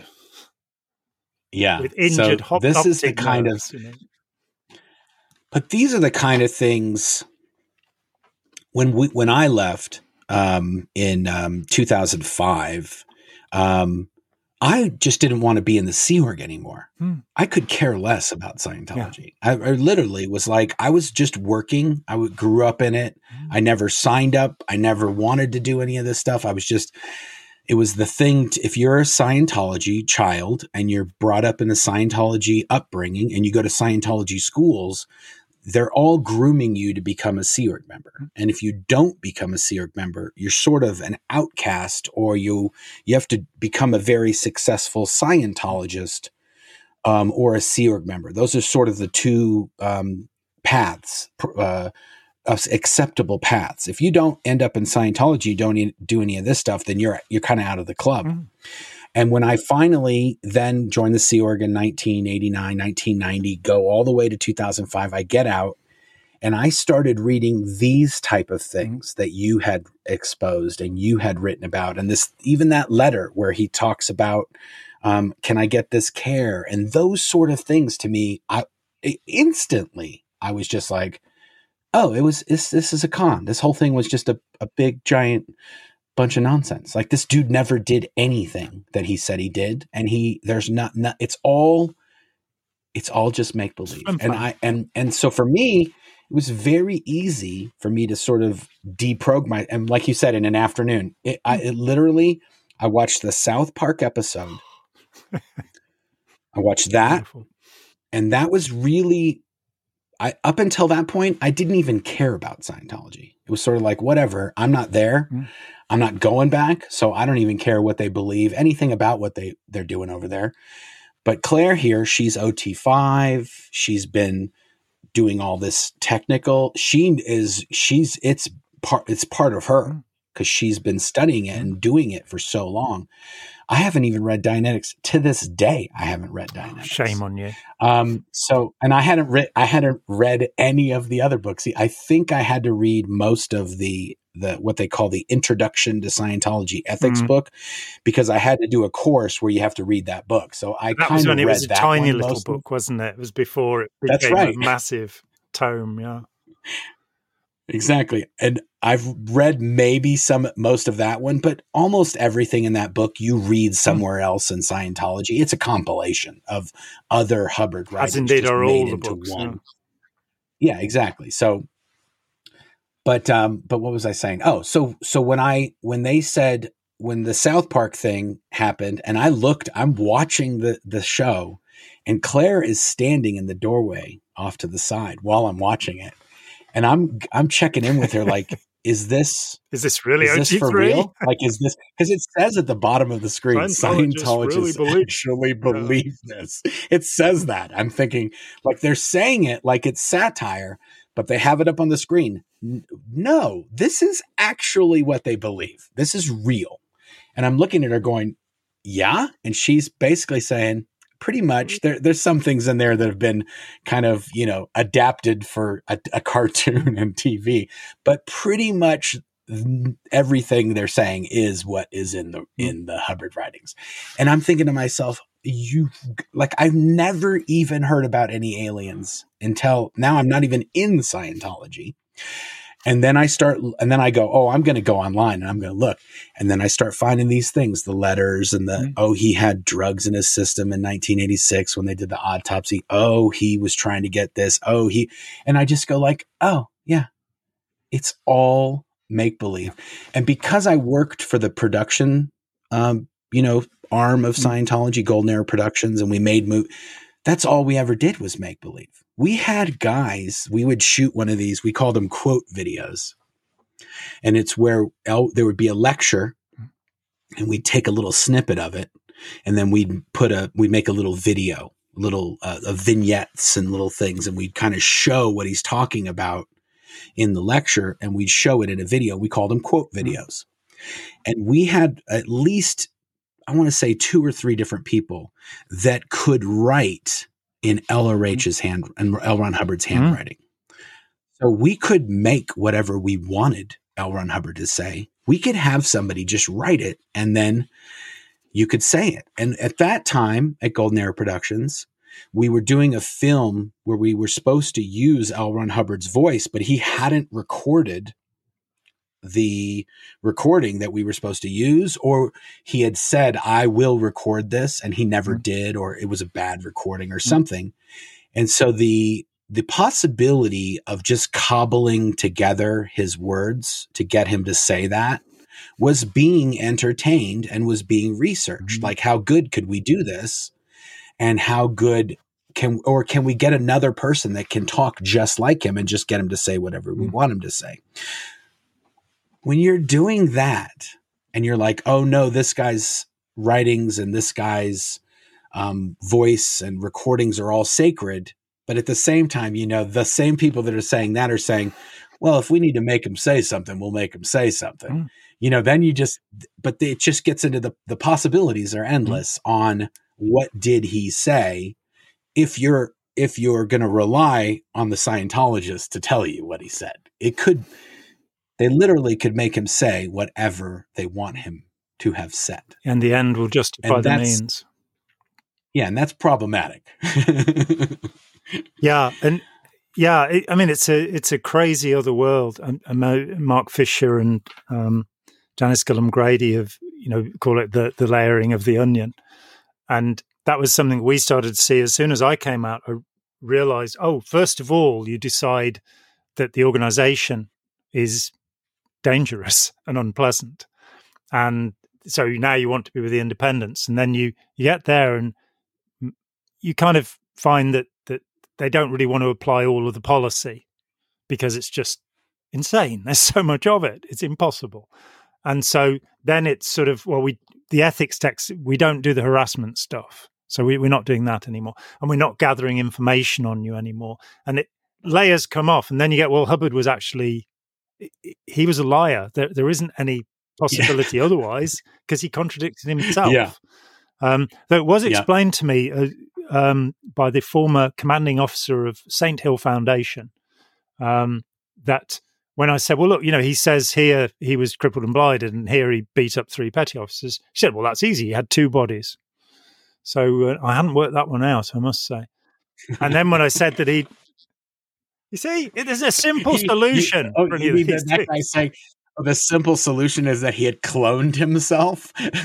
yeah. Well, the, the, horrifying thought is there could be an infinite number of. Ron Hubbards. Oh. yes. And then we're all in trouble. Um, and they all have body thetans they can't get rid of. you may know the answer to this question, which, which, I have, which is what became of the Tech films? In 1977 at La Quinta, Hubbard makes all of these dreadful little films. I only saw a couple of them. They all seem to disappear. What what happened to them? Well, all of the ones that he had um, that L. Ron Hubbard produced. Um, when I got there in 1990 to Golden Era Productions, they were still showing his films and organizations on Super 8 films, which were like cartridges. Mm.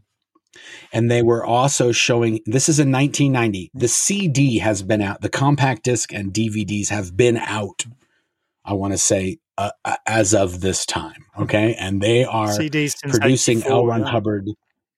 Yeah, they're producing L. Ron Hubbard uh, technical training films that are on Super 8 millimeter film cartridges and um, and 16 millimeter um, film reels. And all of the ones that were available at that time were either produced by Hubbard or written by Hubbard. And I want to say there was only maybe about 15 of these that were floating around. He had written a total, I want to say it's tw- it's either 26 or 29. How you count them is a little different on who you talk to because there's these things called drill films that's just a copy of the film. It's just an edited version yeah. of a full film. Um, but regardless, when I was there from 1990 until the early 2000s, we shot, produced, edited, and had ready for release every single film that L. Ron Hubbard had written as the training films. Uh-huh. And then there was another 50 films that he had written that they were called PSMPSs, the Public Scientology Motion Picture Series. And those were meant to get people into Scientology. And we had only we had only made um, a handful of those. Those were almost impossible to produce because Hubbard had only written treatments for them. He not all of them had, were a flushed out script. Yeah. Um, but um, but he had written them, and we could never get the scripts approved by David Miscavige. So we had we we spent hundreds and hundreds of thousands of dollars paying Scientology writers mm-hmm. to write these films and write scripts for the dialogue and the sets and the props and all that stuff.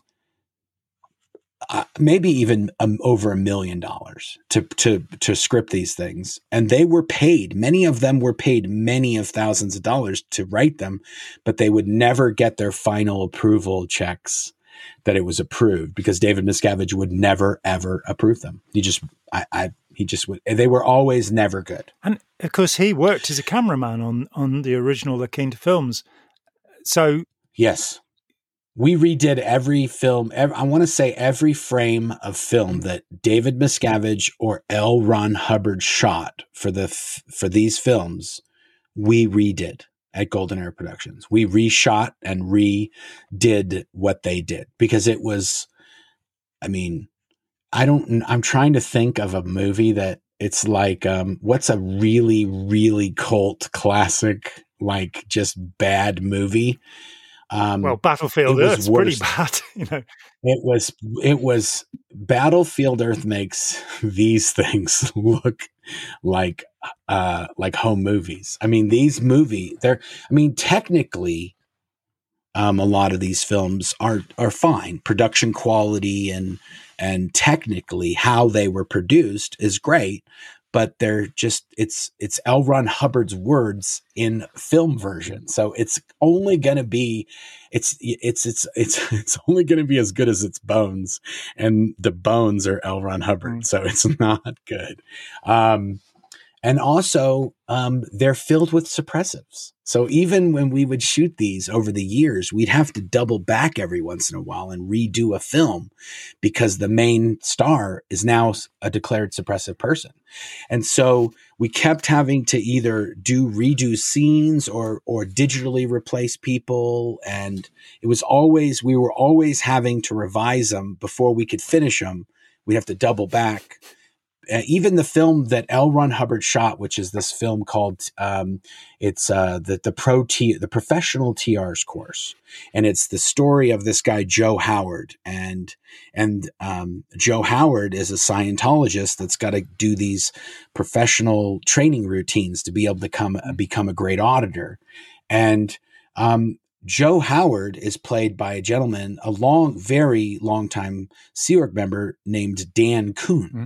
And Dan Kuhn is now a suppressive person that's not in Scientology.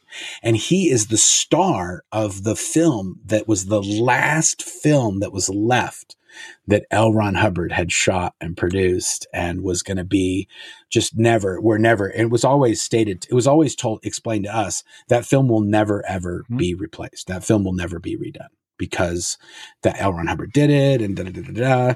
And so that film was uh, retouched and was the audio was restored. You know, we did a lo- there was a lot of restoration mm-hmm. work for that film, but even then, there was like ten people in that film that were that were already declared suppressives, and so because this the edict was we could never just do the film over from from scratch.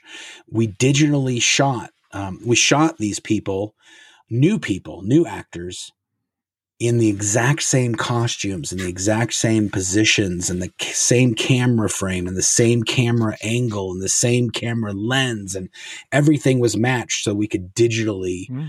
replace them.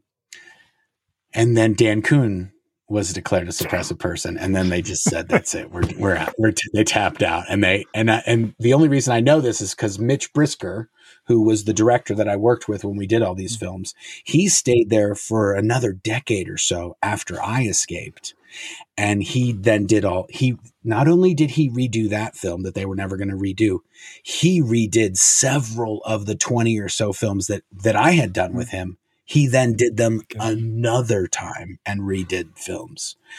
And so, um, so yeah, they have this. So those films, the ironic thing about those films is because they were on 16 millimeter film for so long, they never really crossed over into the digital mm-hmm. world in terms of something that's out in the public in the wild and and and ironically enough um, I was the one who digitized all of those films and ran the project to convert them into computer based mm-hmm. files that could then be shown in all the organizations um, in in a, in a digital format.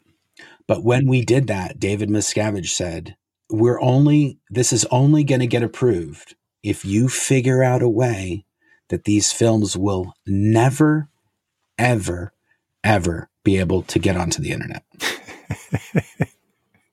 and so the reason why those films are not on the internet is because of me. Mm-hmm. Um, we the way the system that we made, we made all of the files separate. So some of them have subtitles, some of them have different a different language, and some of them have a different video file depending on what the language is. The titles and everything are specific to the language.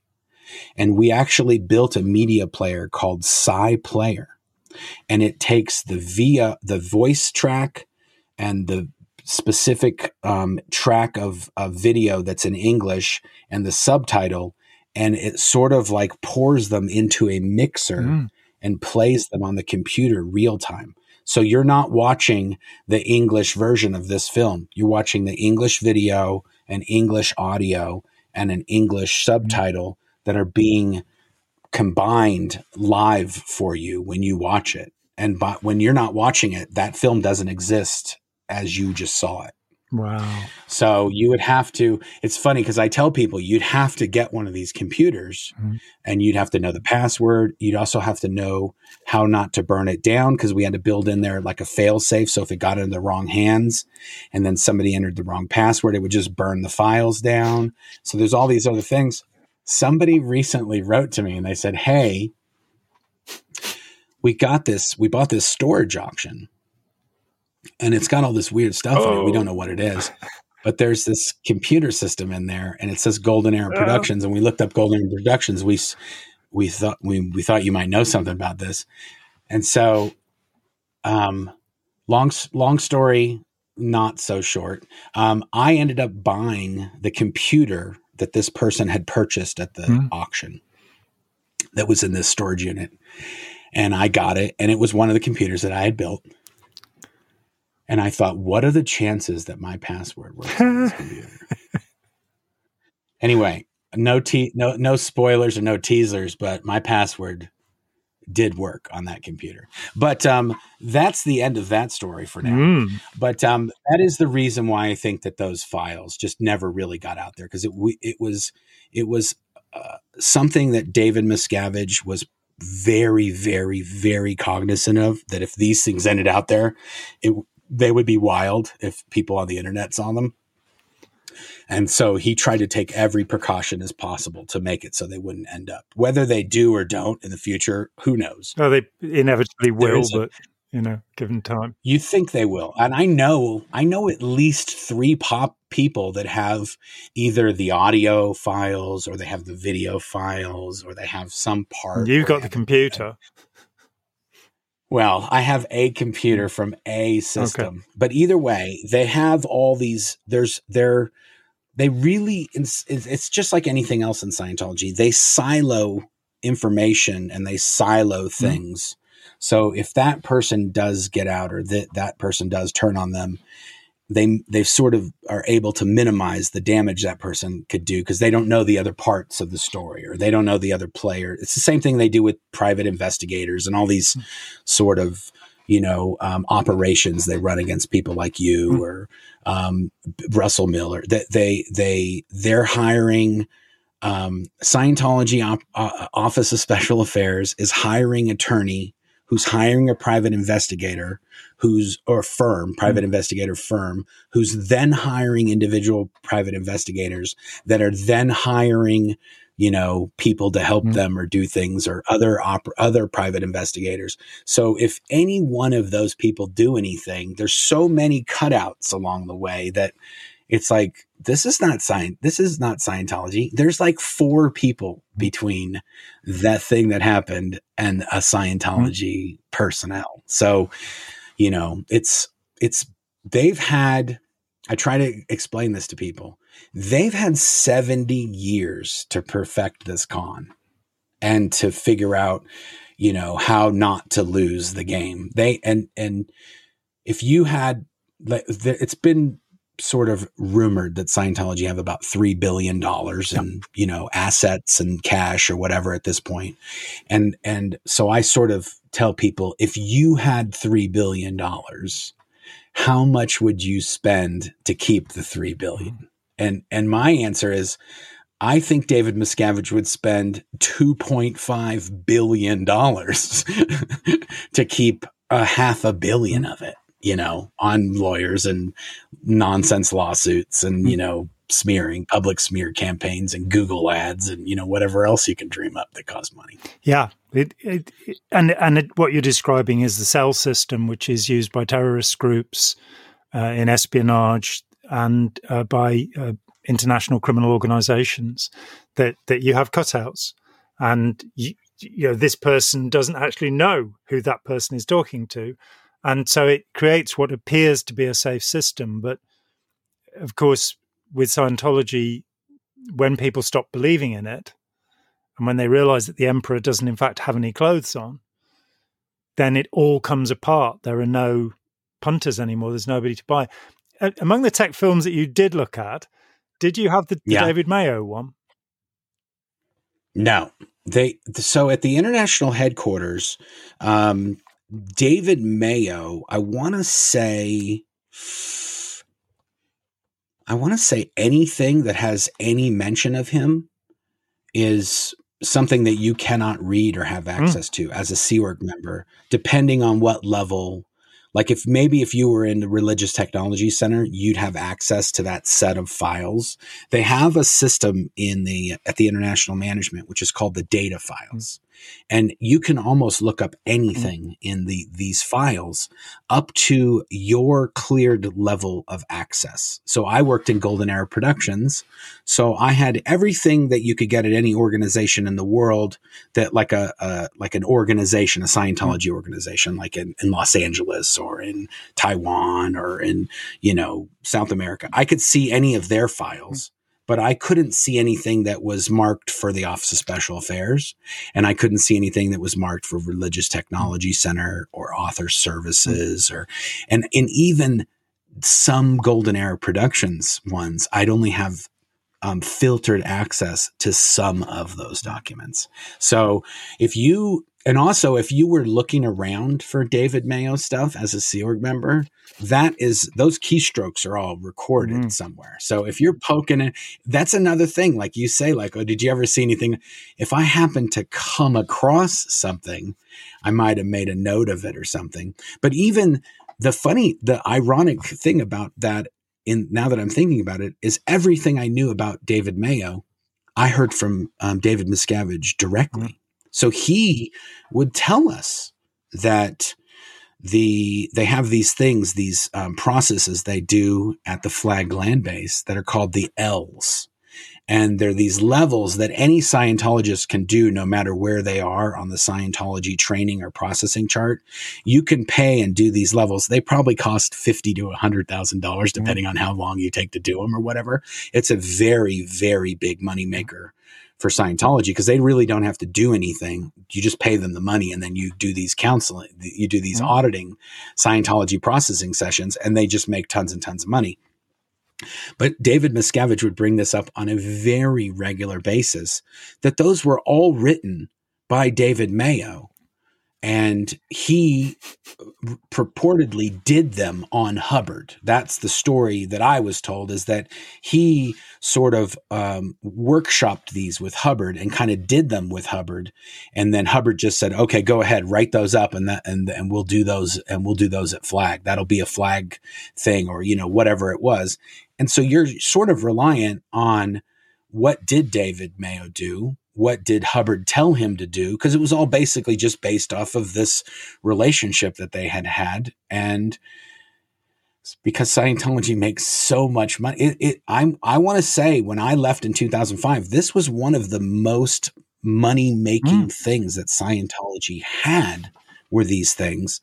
And if Scientologists were told, oh, those were written by the guy that we told you was the biggest, baddest suppressive person in the entire world, it would make it would make us maybe not look that great that we've been making, you know, I, I want to say they've probably made hundreds and hundreds of millions of dollars off of these. It's called L, I think it's L 10, 11, and 12. Yeah, list 10, list 11, list 12. Um, released yeah. first in the early 70s. The it was actually Otto Roos who worked with Hubbard on them. Um, I don't think David was was in that particular team then. He probably wrote them up later. Um, yeah.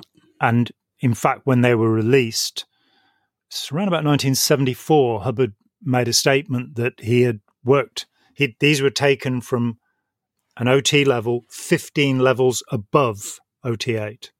So they're from OT23, which I think is what caused David Miscavige to try and seize all of Pat Broeker's files, the man who Hubbard had appointed as yeah. his heir, and to pay $11 million to private detectives to follow him for 24 years in the hope that he'd get these missing OT levels. Uh, they still haven't got them. Yeah. 1988 was was the last release. We've just had Superpower since then. Um, yeah, that's also something that was very fascinating to me because um, it's very common knowledge at the international headquarters that there's no OT mm-hmm. levels above OT8. That's just it's just common knowledge at the international headquarters that um, Hubbard had was supposed to write them and that he didn't. There is, depending on who you talk to, because David Miscavige kind of changed the story mm-hmm. around a little bit over the years. But according to David Miscavige, um, he told L. Ron Hubbard told Ray Mithoff what OT nine and ten were. Okay, and Ray Mithoff just forgot.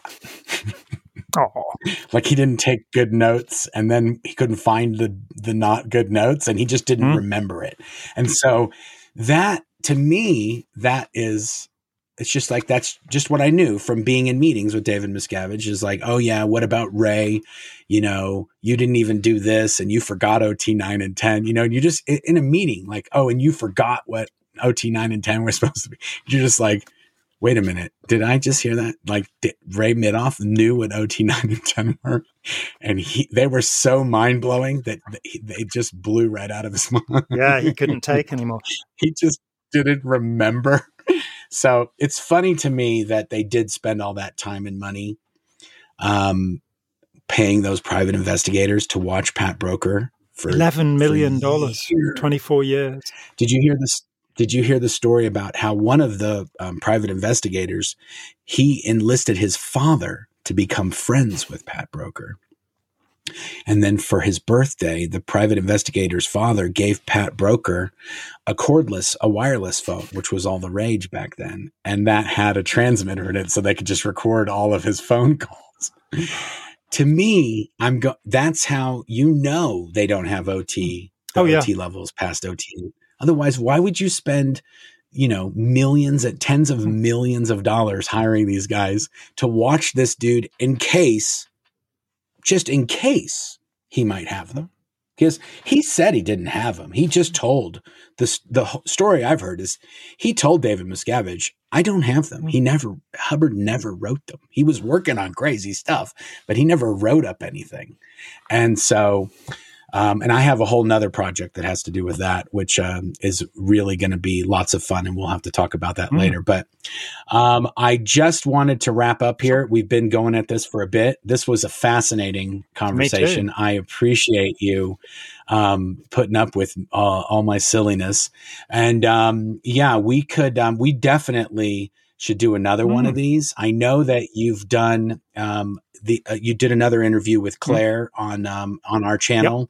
and um, I want to encourage everybody if you're watching this on the Blown for Good channel, um, there's a link to Jon's channel in the description. Please go over to his channel and give him a, uh, a like and a subscribe, and um, and uh, yeah, we definitely um, should do this again. We have to figure out what we would what other things we could talk about, or we could just do it like this. I kind of like this hmm. format a little bit better where we don't we don't really have any sort of thing we're trying to do. We're just having a conversation and wherever it leads, it leads. Me too. Um, because I'm a big yapper, I think they tend to go a little long, but I hope that I let you speak uh, a proportionate amount to when it, I spoke. It, Marc, so it's usually me saying that to my guests. So, you know. I'm a regular chat. I was. Um, it's fine. Yep. I was giving Claire a hard time that I said, "Great interview with Jon." Um, I she I had to edit a little like a, a phone. She got a phone mm. call or something like that. I had to chop out, and I'm so I kind of skimmed through it, and I said, "You could have let him talk a little."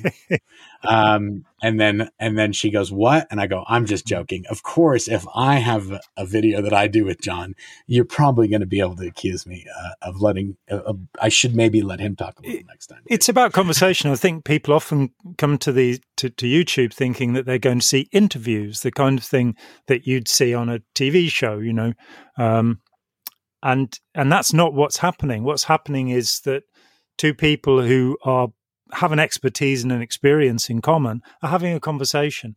And for me, that's that's what I want to see. I don't want to see a prepared list of questions and a, something like totally. that. I want to see where it goes. Yeah. So this has been great. And um, thank you, thank you. Yeah, and if if you're watching this and um, you want to leave a comment, um, or you want us, to, you want to know about something else, uh, Jon and I should uh, talk about, we can definitely list or have a, a you know mm. sen- a, a, sense of like oh what do you know about this? Yeah so if you've got something like that please put it in the uh, comments below.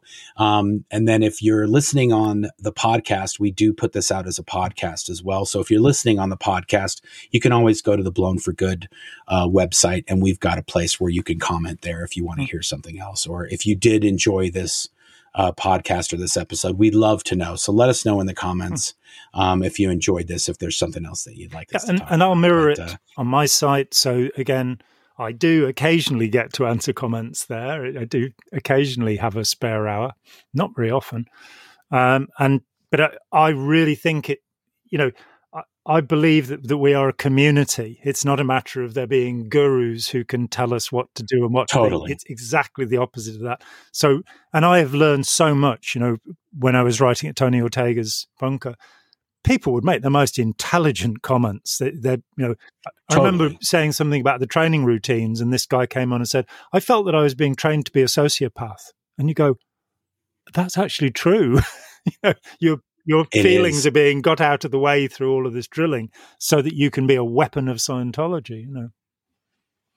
Yeah, and the last thing I wanted to say, uh, just along the same lines as that, is sometimes someone who's been in Scientology, they may look at something from a completely different aspect that I would mm. never look at it from because I worked there and I was sort of, um, I wasn't I wasn't there to be enlightened. Mm. I was there to do a job. Yeah. So my kind of take on a lot of this is just like I had to deal I had to learn about the Scientology stuff just so they would let me do my my job. I didn't do it because I wanted to get better. I didn't want to better myself mm. using that. I had to do it because it was required. It was sort of like on the job training that you were required to do just in order to, you know, film a movie or drive a car or, you know, mm-hmm. anything that you do in this organization. So, um, so yeah, I love seeing the comments and I do try to get, um, look at the comments. Um, and kind of go through there and see if there's anything else. And, and I've actually even done a few videos on the channel um, that were solely best, mm. based off a suggestion from a comment. So yeah, I have two. Um, we definitely look through that. Great. Awesome, man. I appreciate it. Thanks again, guys. Thanks for everybody who tuned in. And uh, until next time, thanks for watching. If you'd like to help support the channel, feel free to check out the merch store link in the description. We have Hail Xenu, Xenu is my homeboy, and BFG branded mouse pads, shirts, mugs, all sorts of other stuff in there that helps us to bring you new content on a regular basis. You can also pick up a copy of my book, Blown for Good Behind the Iron Curtain of Scientology, in hardback, Kindle, and Audible versions as well. There's also a link to our podcast, and you can get that on Apple, Spotify, or wherever you listen to podcasts. And if you'd like to watch another video, you can click on this link right here, or you can click on this one here, or you can click on the subscribe button right here. Thanks a lot. Until next time.